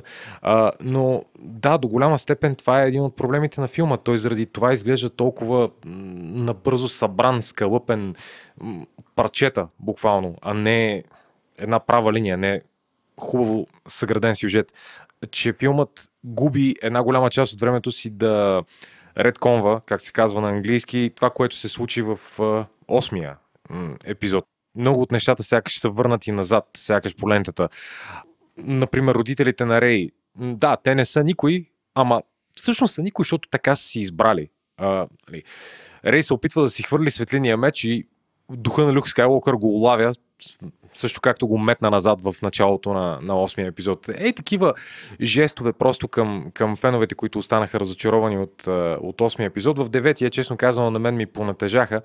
Първо, защото очевидно 8 епизод ми харесва, но много по-важно от чисто вече обективна гледна точка, не от гледната точка на фен на 8 епизод, а, защото губеха времето на хората. Чисто и просто, ако поредицата можеше да продължи да завърши малко по... А, малко по-адекватно съграден вид, за всички ще да е по-добре. Филма просто ще да е по-добър. Всъщност ние много лесно седиме тук да си записваме подкаст и да кажем е, колко, колко, колко зелено. Всъщност, ам, според ние нямаме някаква представа с всичко, което трябва да се съобразява един режисьор на толкова много милионен франчайз. И че може да има и толкова тесни граници, с които е все едно единственото нещо, което може да направи е това. Да, да, това със сигурност е така. И аз направо не мога да си го представя, особено след провала на соло история от Междузвезди войни в бокс офиса. той спечели най-малко пари от всички филми, от цялата поредица до тук натиска върху режисьора на деветия епизод със сигурност е, е бил огромен. И да не забравяме всъщност, че по принцип това трябваше да бъде Колин Треворол, а, който беше най първоначално. А, в крайна сметка беше отстранен заради творчески различия и беше върнат Джей Джей Абрамс. Защо? Ами, по мое мнение, точно защото Джей Абрамс е много по-лесен човек за съвместна работа. Познават го и Катлин Кенеди и всички хора от Дисни е известен като... А, той е гаранция за комерциален Коя успех. е тази дама? Катлин Кенеди е президентката на Лукасфилм а, за Дисни. Тя всъщност работи още с Джордж Лукас преди студиото да бъде продадено на Дисни, но става официално президент на Лукасфилм след като Дисни го закупуват. А, и според мен това беше една причина JJ да бъде върнат, да, да се създаде продукт, какъвто студиото иска, с цел да се върне комерциалната сила на поредицата. Добре, а всъщност не е ли основното сценария, защото той режисьора до каква степен има влияние върху сценария. Мене това, което ме фрустрира в, цяла, в, цяла, нали, в цялата ситуация е, че нали, тези хора нямат проблем с парите и са имали, по мое мнение, цялото време на света да измислят супер якия сценарии. А, ни им липсват нито креативни възможности, нито са тъпи. На крайна сметка все пак им получаваме тази боза. Сега аз може би съм най-негативният от вас, но нали, понеже се обаждам най-рядко, мога да си го позволя. Но нали, получаваме тази боза по някакъв начин, като все пак това са супер умни хора и това е много, много сериозен бизнес. И мо, нали, мо, моето подозрение е, че всъщност това не е боза, нали, това е просто перфектната машина за правене на пари един идеален продукт, който да бъде разбран от деца. И това е. Въобще не им дреме толкова вече за старите феновете, които са такива дърти прегиши, като нас, Селенко, на по 40 години. Ние не сме важни толкова. Важно е нали, това нещо да бъде разбрано от децата, така че да може Дисни да си избият тия милиарди, ето са платили за самия франчайз. И просто въобще не им дреме и нали, всякакви посоки. Има ли нещо вярно в това, което казвам, Георги? Ами, има да, наистина, деветия епизод си е корпоративно създаден продукт. Той е точно за да затвори поредицата, да, да хване всички нишки, които са били отворени от 8 епизод и да ги затвори по някакъв начин. И в действителност изпълнява тези свои цели, макар и по доста нескопосано и според мен също, както и, и ти смяташ. Uh, остава въпросът вече, след като тези деца, които сега ще гледат деветия епизод, като поотраснат и, и се промени погледа им върху филмите, дали ще има още живот в тая поредица. Защото в крайна сметка това е едно от най-уникалните неща изобщо в, в Междузвездни войни, че поколение след поколение тази поредица продължава да живее. 70-те, 80-те, аз лично израснах, като бях дете с прикол трилогията от 99 до 2005 и сега вече ново поколение пък расте с, с тези филми. И когато в деветия епизод изведнъж главната героиня излекува смъртно ранен човек или нещо от този род, просто с силата и, и се върнеш назад и се зачудиш какво по дяволите, нали, как, как се случва това нещо и защо толкова джедай преди нея, които са и по-могъщи, не са успели да го направят. Как ще продължи тази поредица своето съществуване, когато логиката за повествованието е подкопана по този начин? Аз тук много бърз сегвей искам да направя към а, Мандалорианеца. Така ли беше правилно? Или... Да. Където всъщност виждаме, че това вече е новата нормалност, че всъщност чрез силата може да се лекува, защото така начиното бебе Йода лекува чрез силата. И това му е, нали, то две усилия, две умения прилагаше. Едното е вдига във въздуха и с другото лекува. Тоест това е новото, новото нормално. А, абсолютно и това ме фрустрира още повече, защото... Я фрустрирайте.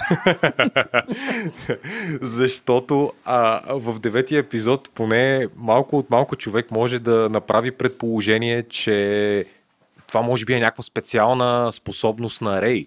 А, или да речем, че те с Кай Лорен, понеже очевидно са диада в силата, или както там ги описаха, да речем, че просто са влюбени и точка, могат по някакъв начин да си влияят един на друг. Обаче, щом бебе, абсолютно на инстинктивно ниво, без дори да, да може да говори, излекува Карл Уедърс, Гриф Карга, както се казваше там неговия персонаж, а, значи наистина тази способност е, дори не изисква кой знае каква степен на умения в силата.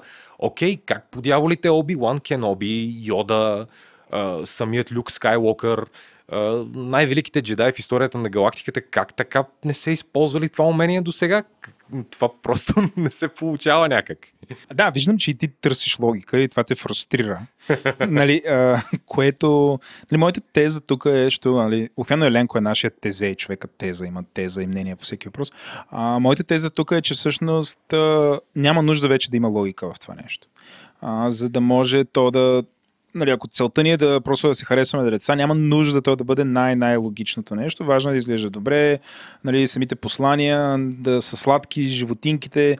Между другото, ще ви разкажа една история. Моята дъщеря Калина, на, вече на 11, вече на 12 години, нали, както викаш, тя израства с тези филми, но истината, е, че тя не израства. абсолютно не ги харесва. Не мога да кажа това дали е някакъв такъв стейтмент, защото явно момченцата ги харесват и тя инстинктивно всичко, което момченцата го харесват, не го харесва, но тя не ги харесваше. Обаче, нали, някакси бидейки супер свързана и дигитално активна, знае за бебе Йода. И сега беше болна и през уикенда нали, аз се опитвам нали, като един истински баща някакси да реконектна с нея и да, да правим някакви неща заедно. Нали, тя е на 12 години, инстинктивно каквото и да предложа казва не. Обаче намерих цаката и казах, искаш ли да гледаме за бебе Йода? Което нали, има два негатива. Първо, че бащата го предлага, което тя инстинктивно трябва да ми каже не. И второто нещо, което това е от света на Междузвездни войни, където имам толкова големи нета и хиксове, че не няма. Но тя се нави да гледа за бебе Йода, което означава, Нали, че цялата тая работа, с което едно слад, нали, йода, като едно сладко животинче, там гледа с тия големи очички, нали, сладичко е смешно. Това привлича децата.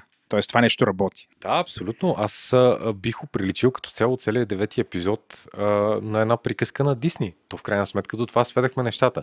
Точно заради липсата на логика в повествованието, която е съобразена с предишните 10 филма от поредицата, а, абсолютно си прав, че това вече наистина е продукт за деца. Въпросът е, че до тук, до сега, преди, това не е било само продукт за деца. Това, това е била история за всички възрасти до голяма степен. А лошо ли е? Това, са, аз те гледам тебе, ти си един млад мъж на 26-7 години. Точно така. Точно така. А, нали, сега вече не си, сори, нали, не си дете, Нали? В никакъв си, случай. Вече от тебе се очаква, ако стане война, нали, ходиш там с пушката и така нататък, да раждаш и така нататък, вече нали, изкарваш БВП.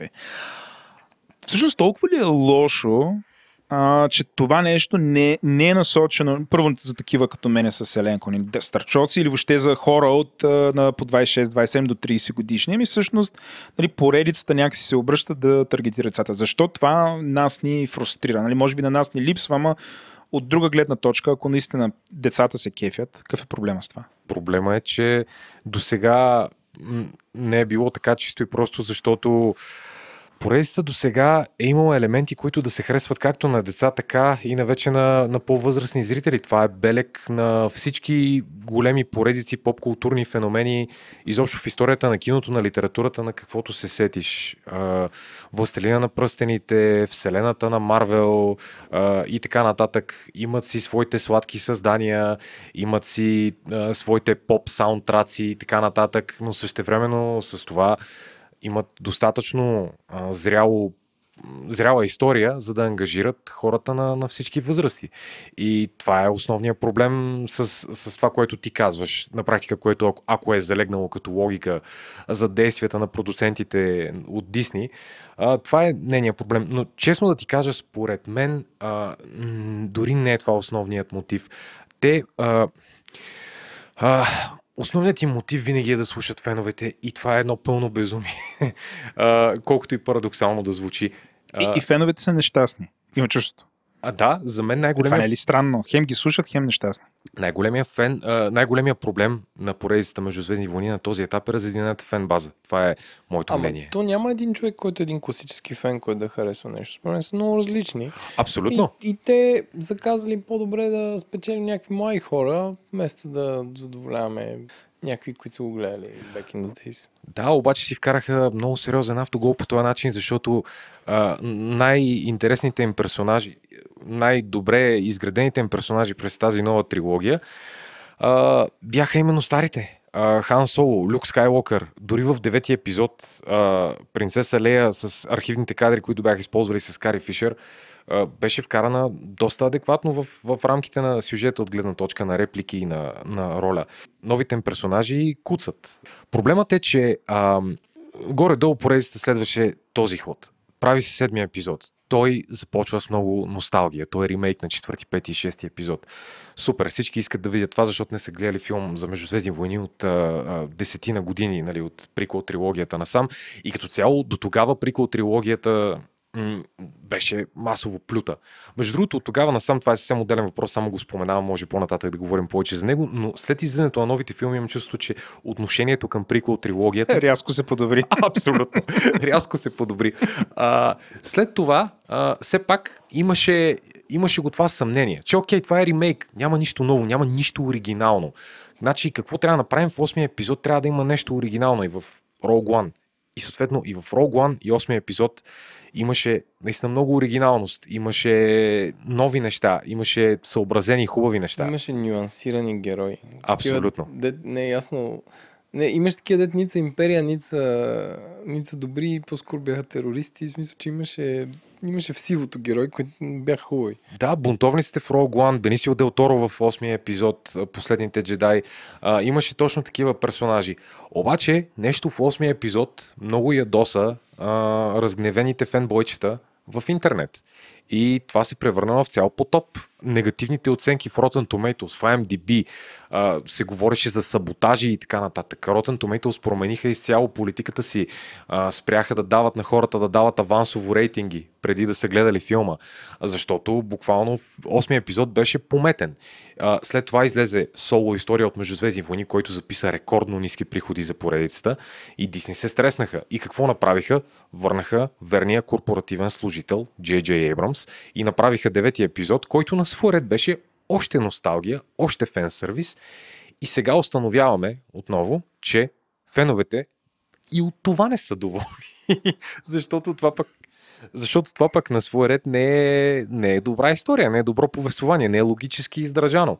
А, и в крайна сметка те трябва да се осланят на това, което Влади казва, да се Аз надяват, съм Влади, да, за хората, които не ме познават. да, да се надяват, че а, тези нови филми са привлекли деца и оттам нататък да развиват поредицата в някаква посока, в която решат. Не знам каква ще е Да. тя.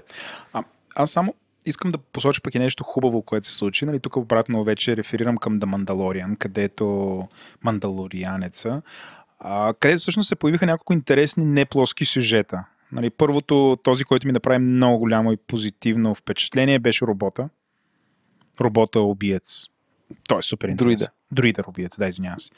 Аз като човек с изкуствен интелект, който се занимава, нали? Всички са роботи. Но а, друида, убиец е супер интересен и въобще като концепция, като всичко. И според хората супер му се кефиха.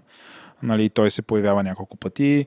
Нали, Бебе Йода рязко, нали, то нали, очевидно феномен. Нали, той е пак феномен. Аз а, по някакъв начин си мислех, че нали, тази организация до такава степен а, някакси се вече се е плъзнала по комерса и по посредствеността, защото нали, не смеят да правят промени или искат да просто да подкефят, че те не искат да правят, да въвеждат радикални и съвсем различни рискови персонажи.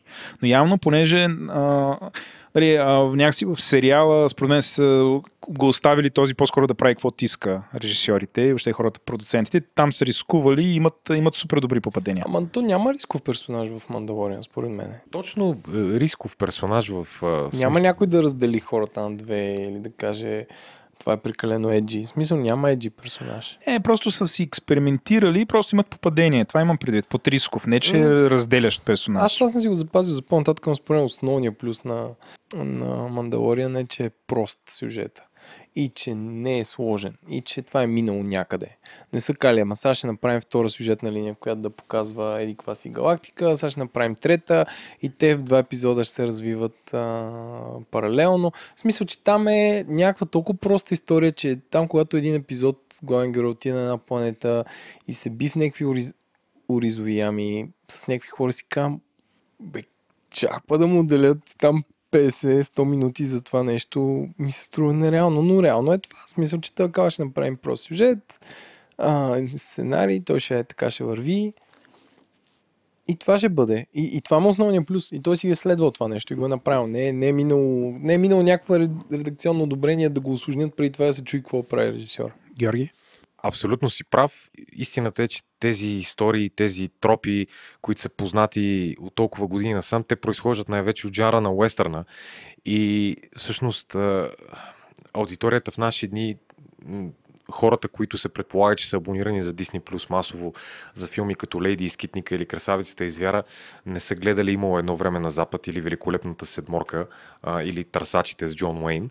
А, и съответно всички тези сюжети, а, които виждаме в Мандалорианеца, за тях са нови, за тях са интересни, оригинални. Кадрите, дори ако щеш визуално, начина по който са представени нещата, за тях това е нова естетика, нов начин на, на възприемане на света. А пък за нас, а, хората, които са наясно с поредиците и да речем са достатъчно големи, за да са гледали уестърни през животите си, в моя случай баща ми а, ме, да, възпитал с много такива филми. Ние с Ленко сме толкова големи, че сме ги живяли тези. Ние сме живяли там. Разбираш се нас, това беше реалността.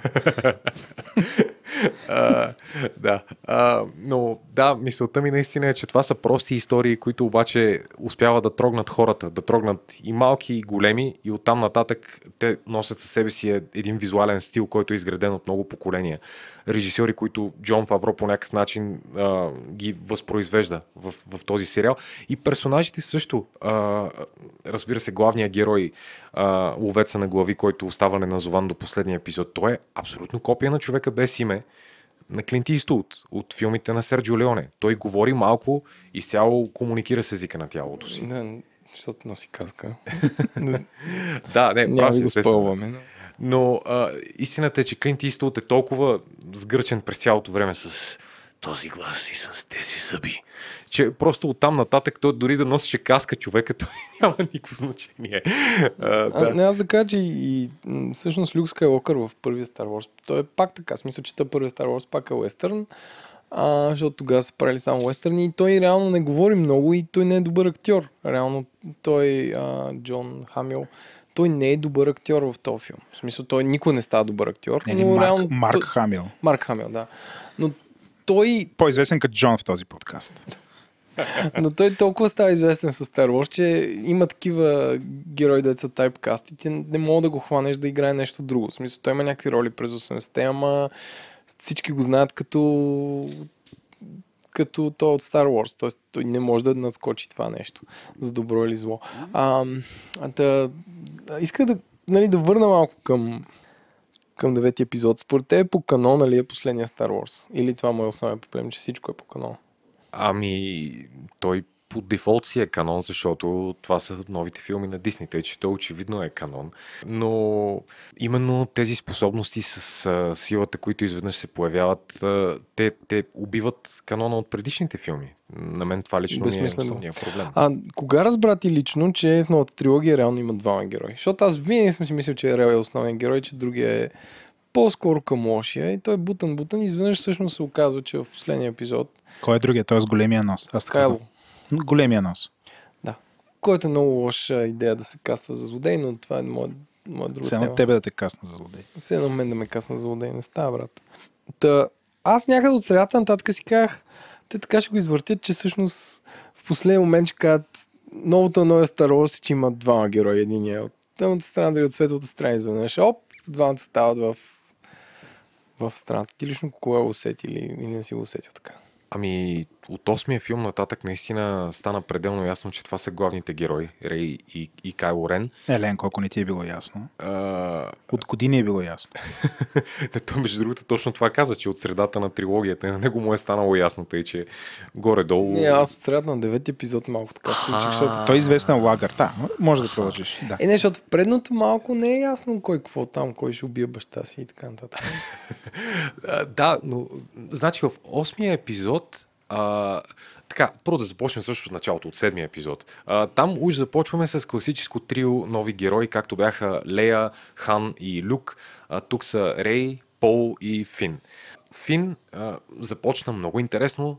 Штурмовак, който се обръща срещу а, първия ред. Персонаж с много голям художествен потенциал да се види откъде идва, в какъв ще се превърне и така нататък. Обаче, обаче идва осмия епизод. И Райан Джонсън го праща някъде на майната си в политически мотивиран подсюжет, с който Райан Джонсън просто иска да покаже, че войната е нещо лошо и че всички богати се облагодетелстват от войната. Фин остава тотално на заден план, на онази планета с казината и така да. нататък. Само да те питам, той ли беше гадже с азиатката? А в осмия филм... Не е ясно. Да, в осмия филм двамата се целунаха, т.е. азиатката целуна него и, и това беше. Да, в деветия окей. епизод Джей Джей Абрамс среден пръст за този сюжет и абсолютно по никакъв начин не е адресиран. Мисълта ми беше, че осмия филм неглижира Фин и го отстрани в някакъв а, страничен подсюжет, който а, най-важно беше посланието, а не развитието на персонажа. Съответно оставят Рей и Пол. Пол в осмия епизод много добре градира а, с тази история с а, адмирал Холдо и с принцеса Лея и се превърна в, до голяма степен в някакъв годен да бъде лидер. Новата принцеса Лея. Да. А, но в деветия епизод, след като вече е стигнал това ниво от осмия, той спира да градира. И съответно, какво става? Идва деветия епизод средата и Еленко съвсем резонно разбира, че главните герои са Рей и Кайло Рен. Други основни персонажи на практика няма. Аз по принцип съм съгласен с, с това. Аз нямам проблем с това, нека, нека така да го Не, аз кажа. казвам, че няма проблем, го разбрах много късно и си казах, защо трябваше... Както и да е, да. Кайло Рен, за мен, а, големия нос на страна и така нататък, а, е единственият персонаж, който според мен от самото начало е имал ясна визия за това той в какво ще се превърне. И всички режисьори и замесени хора в поредицата, персонажът им харесва и го развиват последователно. В седмия епизод той стартира, в осмия Райан Джонсън това е единствения елемент почти, който той взима от седмия епизод и му казва, а, окей, ти ми харесваш, тук има нещо интересно, аз ще се опитам да те доразвия. Джей Джей Брамс го взима в а, деветия и оттам нататък нали, той е единствения, който извиква поне у мен а, някакво емоционално съчувствие, някакси мога да се идентифицирам с него. Той е инверсиран, преобърнат Вейдър което всъщност е най-интересното, понеже е неговия внук. Докато първите филми са първо как Вейдър отива към добро, от доброто към злото и в крайна сметка се връща наобратно. При него то директно започваме с това, че той е много лош, а, ужасен тинейджър и така нататък. Внук на дядо си. Да, внук на дядо си. И а, всъщност в хода на тези филми осъзнава това, което неговия дядо осъзна в прикол трилогията, че е много хубаво човек да си има жена. И а, съответно той се влюбва в. Еленко. Така е, Владо. И какво виждаме накрая? Че в крайна сметка той се обръща към, към светлата страна до голяма степен точно заради жената, също както Анакин се обърна към тъмната страна с амбицията да спаси Падме, Натали Портман, в а, първите три филма. Тъй, че за мен това е най-смисленият герой от тази нова трилогия. Рей, имам чувството, че цялата история с Палпатин логично е издържана, но пак е едно от тези неща, които сякаш са скълъпени в последния момент. Да бе, той Палпатин, първо не го ли хвърлиха там в една пропаст и после не се ли взриви на милиарди парчета? Ами, да. А, по принцип умря, да, Да, само как че... го събраха? Силата ли го Healing събра? Powers. А, да, нали. Те, Какво се Всичките не са спали през това време, стите, казва. да. А, не, се отнася до роднинската му връзка с Рей, аз не виждам проблем с това, понеже той може да, да е направил нещо, нали, докато е бил още император, има достатъчно дупка във времето, за да се появи едно поколение Палпатини, след това да се роди и Рей. А, освен това, не, като цяло мен това много ми хареса. Мен това още от 8 епизод насам, тук вече ще навляза доста в такива фенбойски детайли, но в 8 епизод, ако човек гледа дуела в тронната зала, а, където Рей и Кайло Рен се бият с стражите на Сноук, след като Сноук почина. Между другото, доста яка сцена. Да, съгласен съм. И за първи път се бият с тия, в, едно, в, тия гардовете на императора, едни такива червени, които Точно. винаги седят едни много злоумислени, но никога не сме ги виждали в екшън. И сега изведнъж ги видяхме и са доста яки.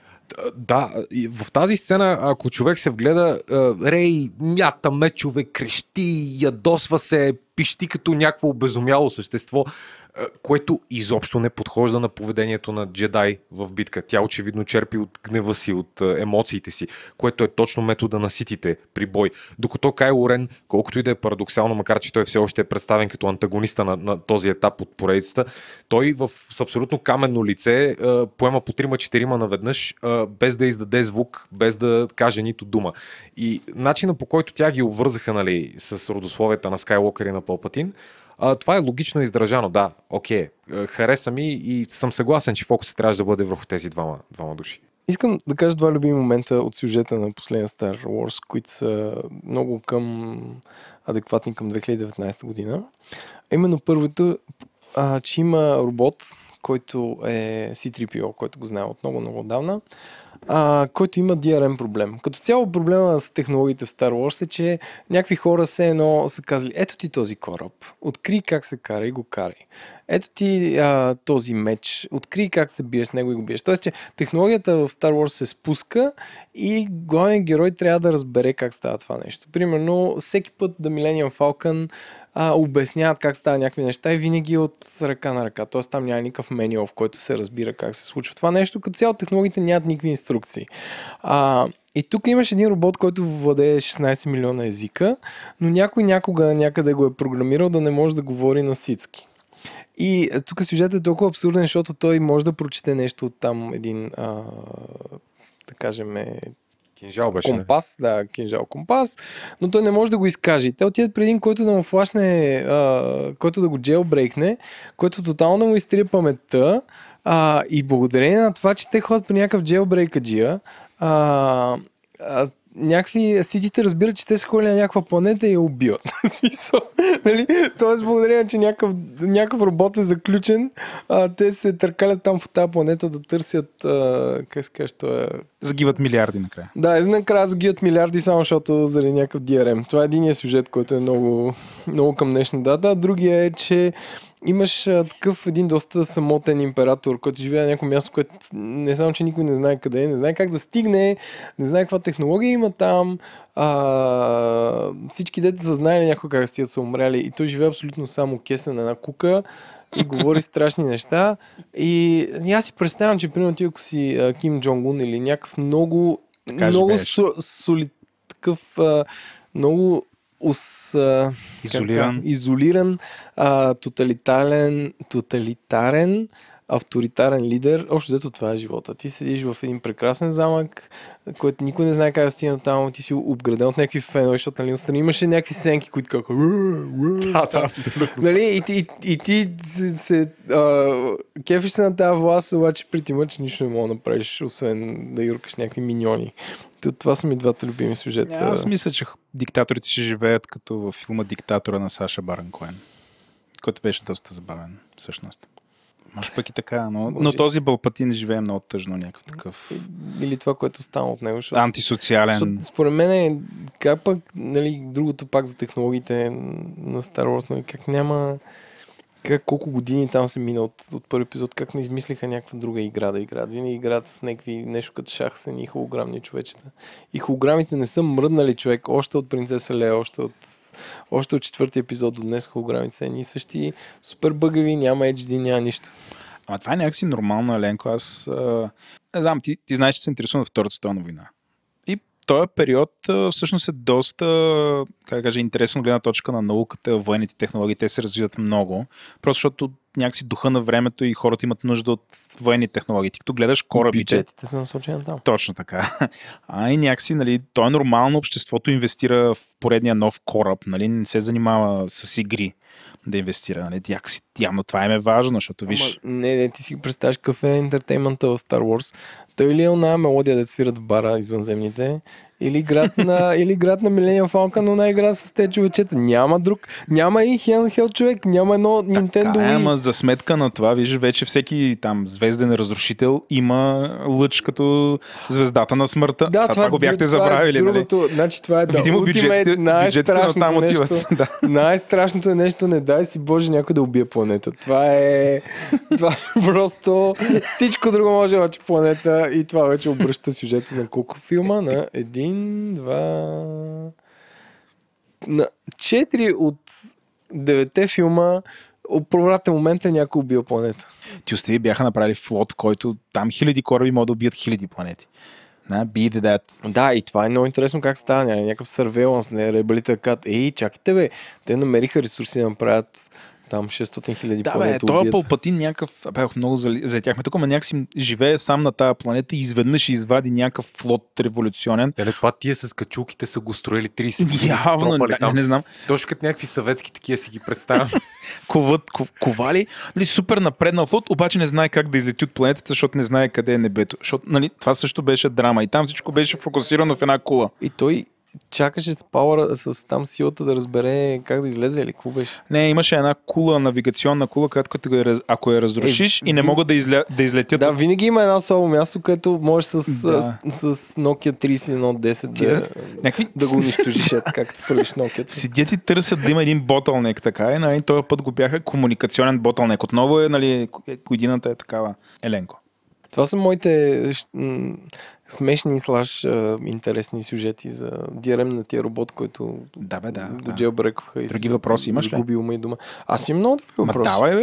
Ами там, да, към Георги. Георги Вишкав е... Мислиш ли, че има така наречения JJ Cut или нов, а, нов редакторска версия на филма, а, която е много по-добра и я пазят от нас. А, И в нея не се целуват Кайло Рен и Рей. Ами, според мен, по всяка вероятност съществува такава версия на филма, само че не мога да си представя, че е кой знае колко по-добра. Това, което... това... Но това, което аз съм чул до тук от към изтрити сцени, не ми говори за нищо повече, освен за още и още фен сервис. Имало сцени, в които евентуално се обяснявало Палпатин как е жив. Пичове, както и да го обясните, това няма логика. Смисъл, окей, склонни сме да го пренебрегнем. Палпатин е жив, хубаво The Dark Side of the Force is a pathway to many abilities, бла бла бла. А, майната му. Имало сцени, в които се появявали е, джедаите, които чухме като гласове в края, като Force Ghosts. Ми, хубаво, добре, ама то функцията им в сюжета, те се изпълняват и, и само като гласове. Да, ще да е по-яко да се появят Лиам Нисън и Самюел Джаксън а, в а, джедайски костюми в последната сцена.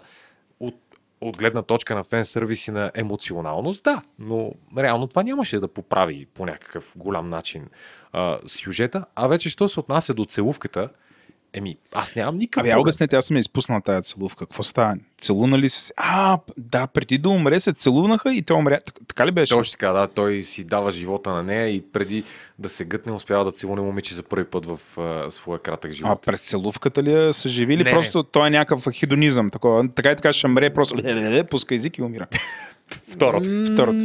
Преди това той бе- беше не беше толкова просто на екрана, но аз сега се целуват и после си кахов добре, че умре. В смисъл, това беше моят коментар, защото иначе ще стане вече оф камон. Филма така или иначе е толкова чизи, че аз реално нямах нищо против тази целувка в края. Освен това, те градират от нея още от 8 епизод. Аз, както казах, това е единственото нещо, което двамата режисьори сякаш са съгласни. Посоката на развитие на Кай Рен. И в 8 епизод те си имаха моментите, в които нали, беше установена връзката между тях, говореха си, откриха всички общи неща помежду си, така както нали, се си чатят във Фейсбук. Или Викаш ти, ако си бил, отдавна си направил първия ход. Ми, така или иначе, да, да, смисъл. И, и, и то това продължава и в, в този филм. Те ту се срещат, говорят си някакви неща, нападат се един друг като да не забравям, че имат телепатият, може да си говорят през три галактики. И никой да не ги вижда. Само, само Да. като се напънат. Какво става? Да. Ами тук чука, цъкам нещо. И в 8 епизод, естествено, по най-удобния начин тя го видя гол до кръста. Е, ти да видиш. М, а той? Дали е той- виждал Да, това е интересно. А, Но а, да, мисълта ми е, че а, тяхната връзка е, е ключова за развитието и на двамата персонажи. Тъй, че аз лично нямам никакъв проблем с това, че те се целунаха накрая, колкото и чизи да беше. Това е Star Wars. Неизбежно има чизи моменти. Все пак да не забравяме, че Анакин Скайлокър не харесва пясък, защото е групи влиза навсякъде. И тем подобни фрази от прикол трилогията и прочие други. Тоест, това отида в Шотландия. да, абсолютно. А, но да, дали има целувката или не, за мен е окей да има. Виж, въпросът е обаче, че Джей явно не е мислил така, защото изрази невероятната глупост в интервю след филма, че той разглеждал тази целувка като а, целувка между брат и сестра.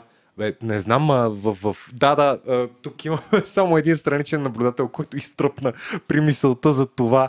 А, аз не знам, брат и сестра се целуват по този начин, страстно по устните за по няколко секунди. Не, е- не е нормално много. Аз с моите сестра не съм го правил, Еленко. И аз не съм водил. Аз сестри нямам, но братовчетките ми не съм ги целувал така никога, не. Джей, Джей, имаш да дължиш обяснение. Да. А според теб, главно от, а, от фен сервис или, или има нещо лично между режисьор и, каза, и обърна това от всеки може да е герой до трябва да си наследник на Палпатин. Защото реално от двамата герои, които малко никой не знаеше кой какъв е в началото, изведнъж станаха унука на, на най-злите. Това в крайна сметка е а, тонът на, на цялата сага.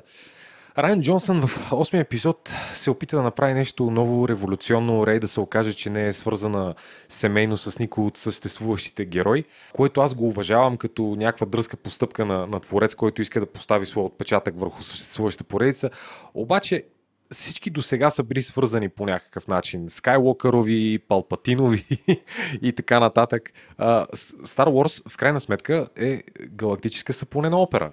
Наред с всичките си останали жанрови квалификации, започва точно като сапунена опера.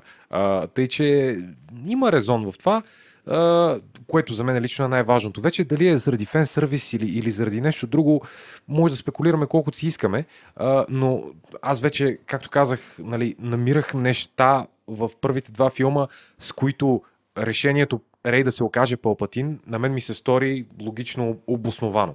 Тъй, че нямам проблем а, с тези решения. За това, че Кайло Рен е потомък на Скайлокърови, естествено смисъл.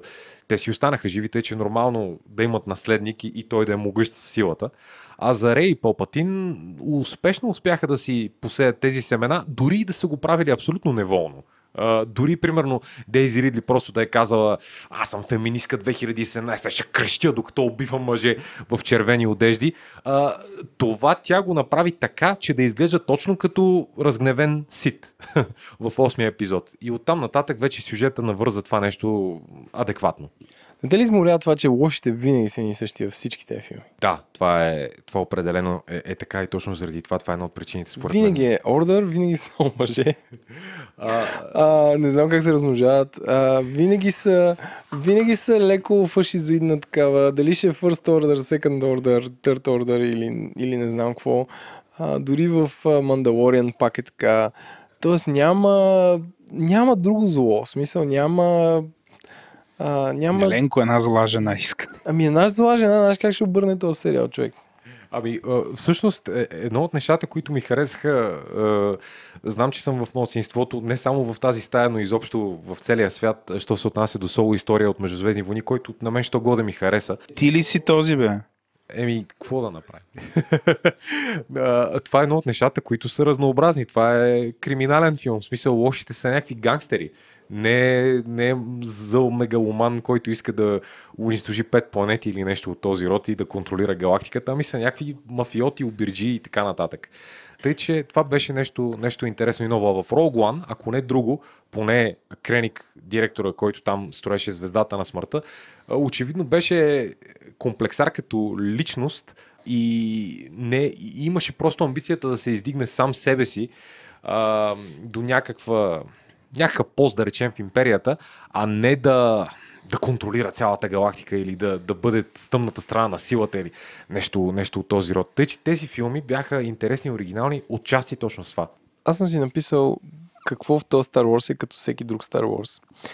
И това са поредната заплаха за взривяване на планети. Тоест това беше... Няма значение, че те имат някаква армия, която може да избуши тук всеки ден. Просто проблемът е, че тази армия може да взривява планети. Другото е пак много типично за Star Wars липсата на медии. Тоест ти там нямаш няма бюлетин, който да информира хората какво се случва в галактиката днес. А, липсата на памет. Сега забравих кой епизод беше, ама а, а, примерно, да, четвърти епизод започва. Ако, ако трябва да има някаква логична развръзка, започва четвърти епизод и а, се сещаш как трети епизод излизат на някаква арена да се бият 600 хиляди джедая с мечове.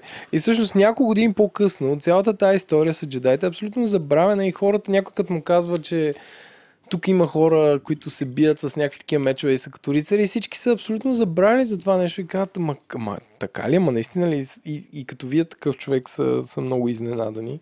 Тоест няма някаква инс- институционална памет. Извинявай, ще се включа само понеже това, което казваш е много любопитно и, и много вярно. А, точно това е едно от нещата, които най-много ми харесват в прикол трилогията на Джордж Лукас, тъй като а, очевидно в случая има единна творческа визия, за която говоря от началото на подкаста. Той успява да направи точно такъв world building. Той успява да покаже някакви холограми, които са примерно новините, а, да покаже как хората се информират, да покаже барове, ресторанти. Оби-Лан Кеноби влиза в някакъв бар и му предлага Dead Sticks, което може би е междузвездния еквивалент на кокаин или нещо от този род и той казва на дилъра, искаш да се прибереш вкъщи и да преосмислиш живота си. И такива малки нещица, които на пръв поглед нали, са просто майтапи и така нататък, всъщност са в контекста на Вселената са някакъв важен world Те придават цялост на целия свят. Докато в новата трилогия, тъй като няма никаква творческа визия и всеки следващ филм бърза да, да утвърди себе си и доколкото може да доразвие това, което е наследил от предишния филм, няма такъв world И изведнъж, както ти казваш, няма медии, няма нищо, няма нови игри. Ма не, то никога не е имало медии, медии. Значи, и това другото нещо, което си напиша, нали, че в Star Wars има директна комуникация. Ти можеш аз да се свържа с някой друг, но там информацията или се разнася на флашки от роботи, или е само ако тя определя сюжета. Тоест, а, аз получавам едно съобщение, което ми казва, че еди коя си галактическа система се случва еди какво си и се юрват всички кораби на там. Няма, нали, ако живеем в един свят като както сега е, като Владо ще ми звънне 16 пъти телефона, ще погледне, ще ми покаже снимка на жена, която се газорчи на, в Инстаграм. Нали, смисъл, че има някакви такива неща, които са, не са свързани. Или на мъж. Или на За да не мъж. ни обвинят, че... Не, аз разказах какво се случи преди малко. Да, ма и мъже съм ти показал. Аз съм винен, че съм сексист, защото нали, имам такива шеги, които са в тази. Да, и много мъже ми показва. Също така. за да балансирам. Владо има дни, в които само мъже ми показва в Инстаграм. Благодаря, Ленко. А, така да ето, има много ранда моменти от комуникацията, когато двама души са склонни да се свържат един с друг, а, които отсъстват в Star Wars. А, също така, ам, да, ами това ми е като всеки друг Star Wars в моето изреждане на, на девети епизод. Поне, деца вика да е като другите.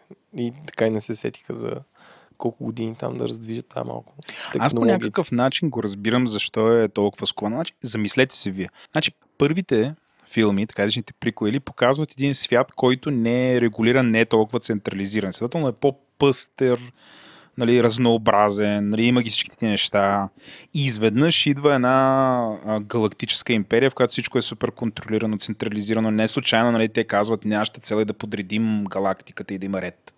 И има ред, нали, т.е. всичките такива outlaws, те бягат в края на галактиката и а, ние сме, а, нали, в, живеем почти все още в същия свят. Съвсем наскоро тази империя е изчезнала и малко прилича на 90-те години след комунизма в България. Нали. Има някакъв разпад. Ами погледнете го Мандалориана. В смисъл, липсва някаква, някаква такава централна власт.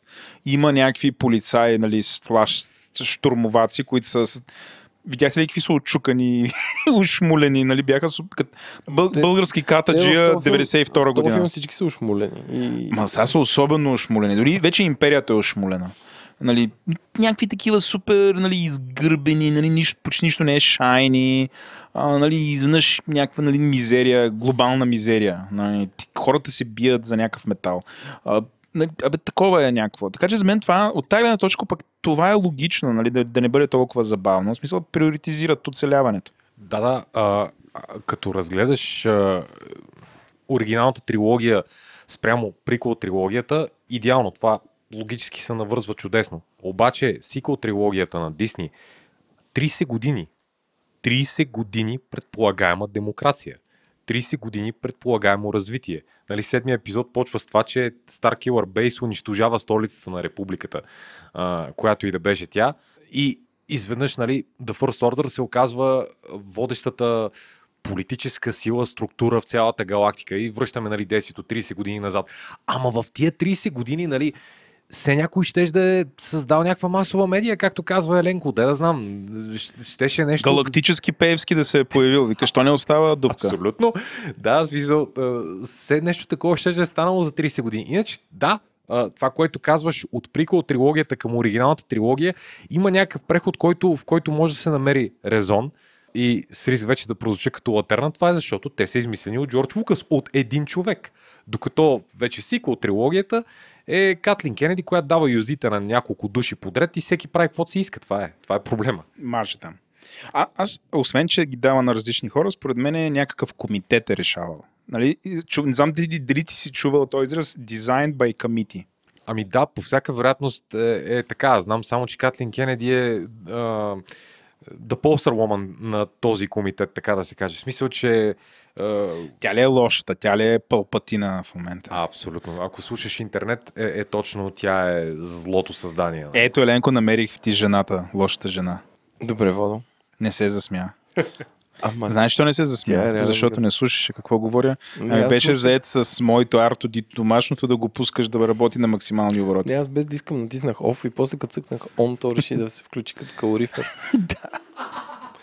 А само да кажа, дами и господа, че се намирам до нещо, което не знам какво е.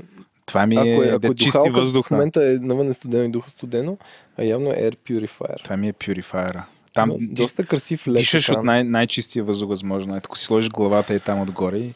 Затова кашля, може би, трябва да ми вкараш малко. Последната част от моето кратко експозе, като продуцент на този разтърсващ епизод, е за Мандалорецът, както съм го написал тук. И съм си написал по точки, защо е по-добър. Първа точка, по-прост, както вече казах.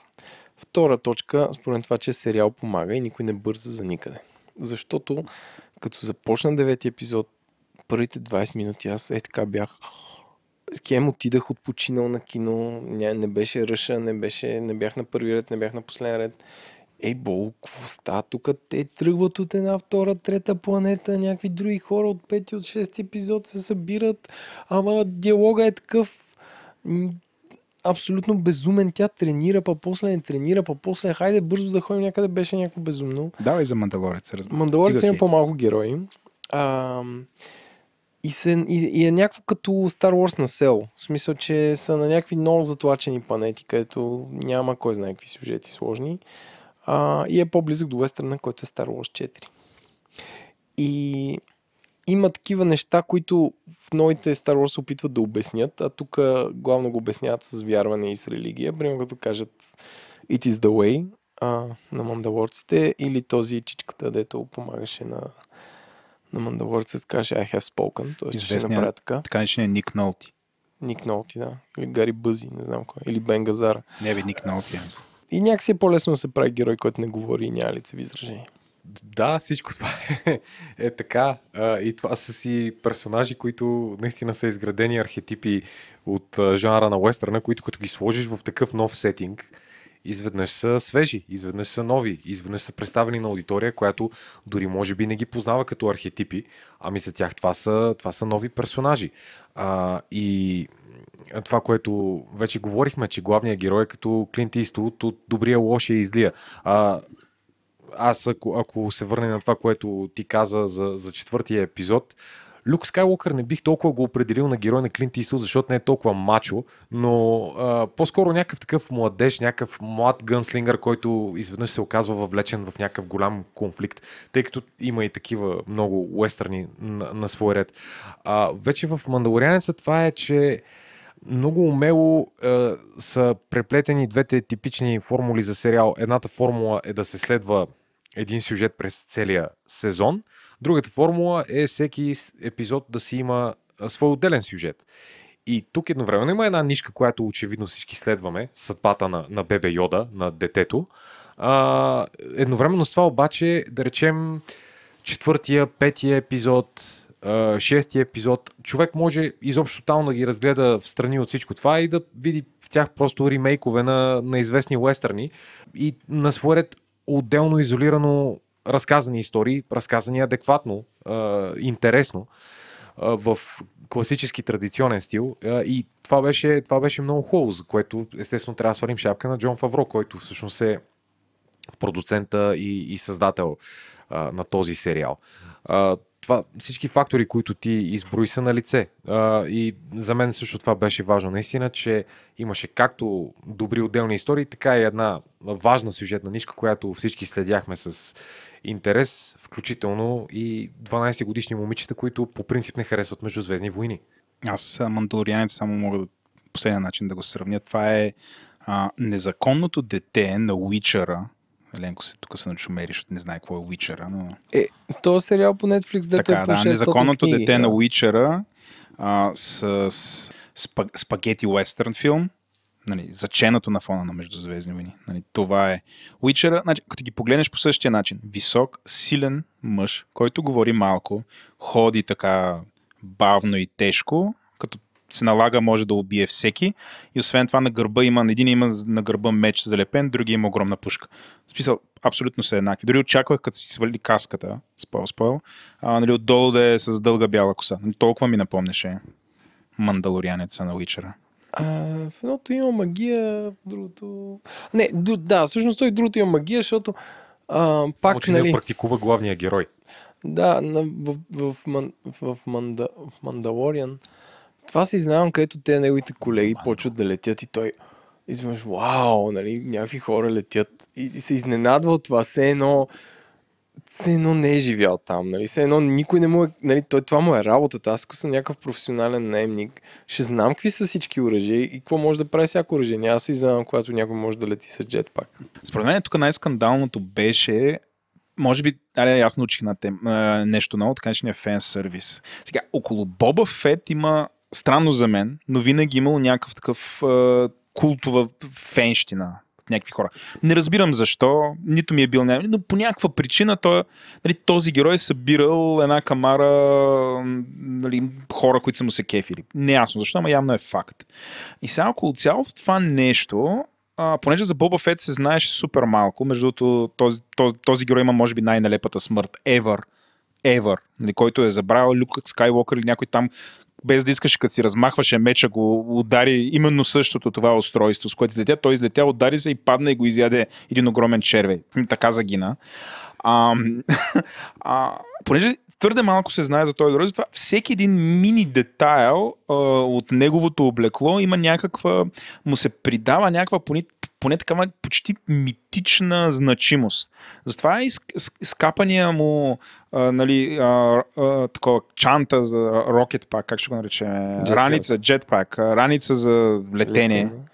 А, нали, тя тук в този филм е представена като, разбираш като му я давате, както нали, рицарите си подават меч с нали, даваш го отго, някакви еднорози летят, нали, музиката е супер епична, по същия начин и бронята. Това не е просто броня, това е някаква броня, която е някакъв Е, много... Това е основният реворд за тези хора. Те за това живеят. Да, те, да, те, да. те са доста аскети. В смисъл, те нямат имот.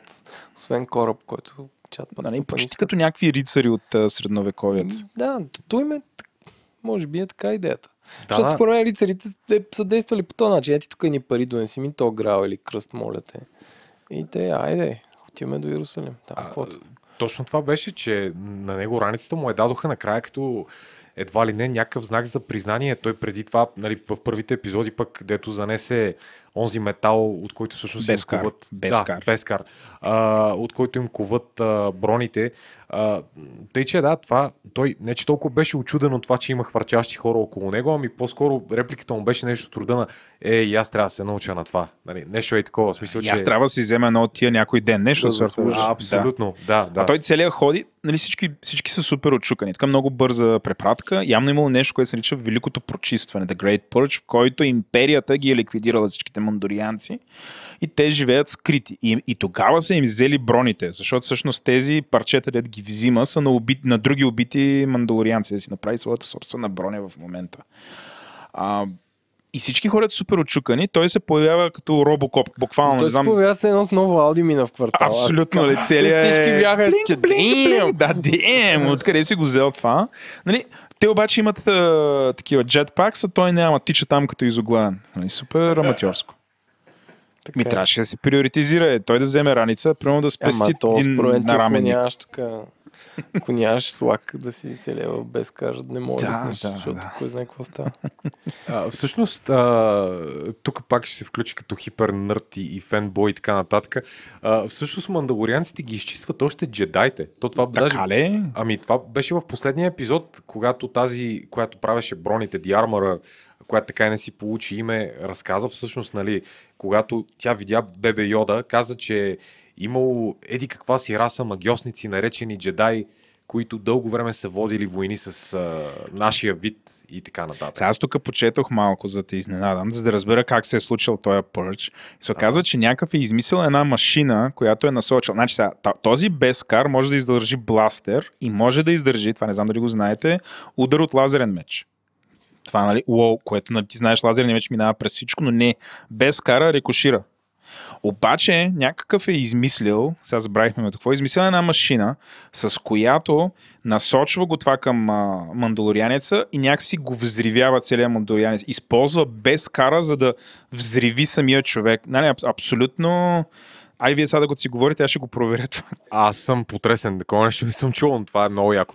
Окей, okay, намери го. Значи нещото, Жоро, се казва The Arc Pulse Generator, nicknamed the, Du- the Duchess, Duchess, Duchessата, after Duchess Satin Kr, Kr, YZE, Kreis, не знам, was a super weapon designed by Sabine Vren, Vren during her time at the Imperial Academy on Mandalore. The weapon targeted the Beskar alloy used in Mandalorian armor and disintegrated the person wearing, wearing it.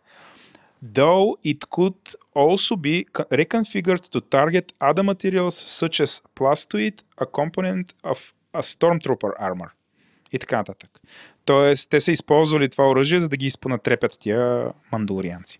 Ясно. Ами, а, това, което аз съм чел е, че все пак мандалорианците са имали сериозни проблеми с а, джедайте и че всъщност оръжието, което извади накрая чернокожия господин Мов Гидиан, всъщност The Dark Saber, поне в канона, който е установен до тук, а, а това е сериозна загадка, тъй като Дисни в един момент отстраниха целият канон, сега не знам кое е канон, кое не е. Всъщност това оръжие The Dark Saber е мандалорианския еквивалент на светлинен меч и съответно те с него могат да се дуалират дори и с джедай.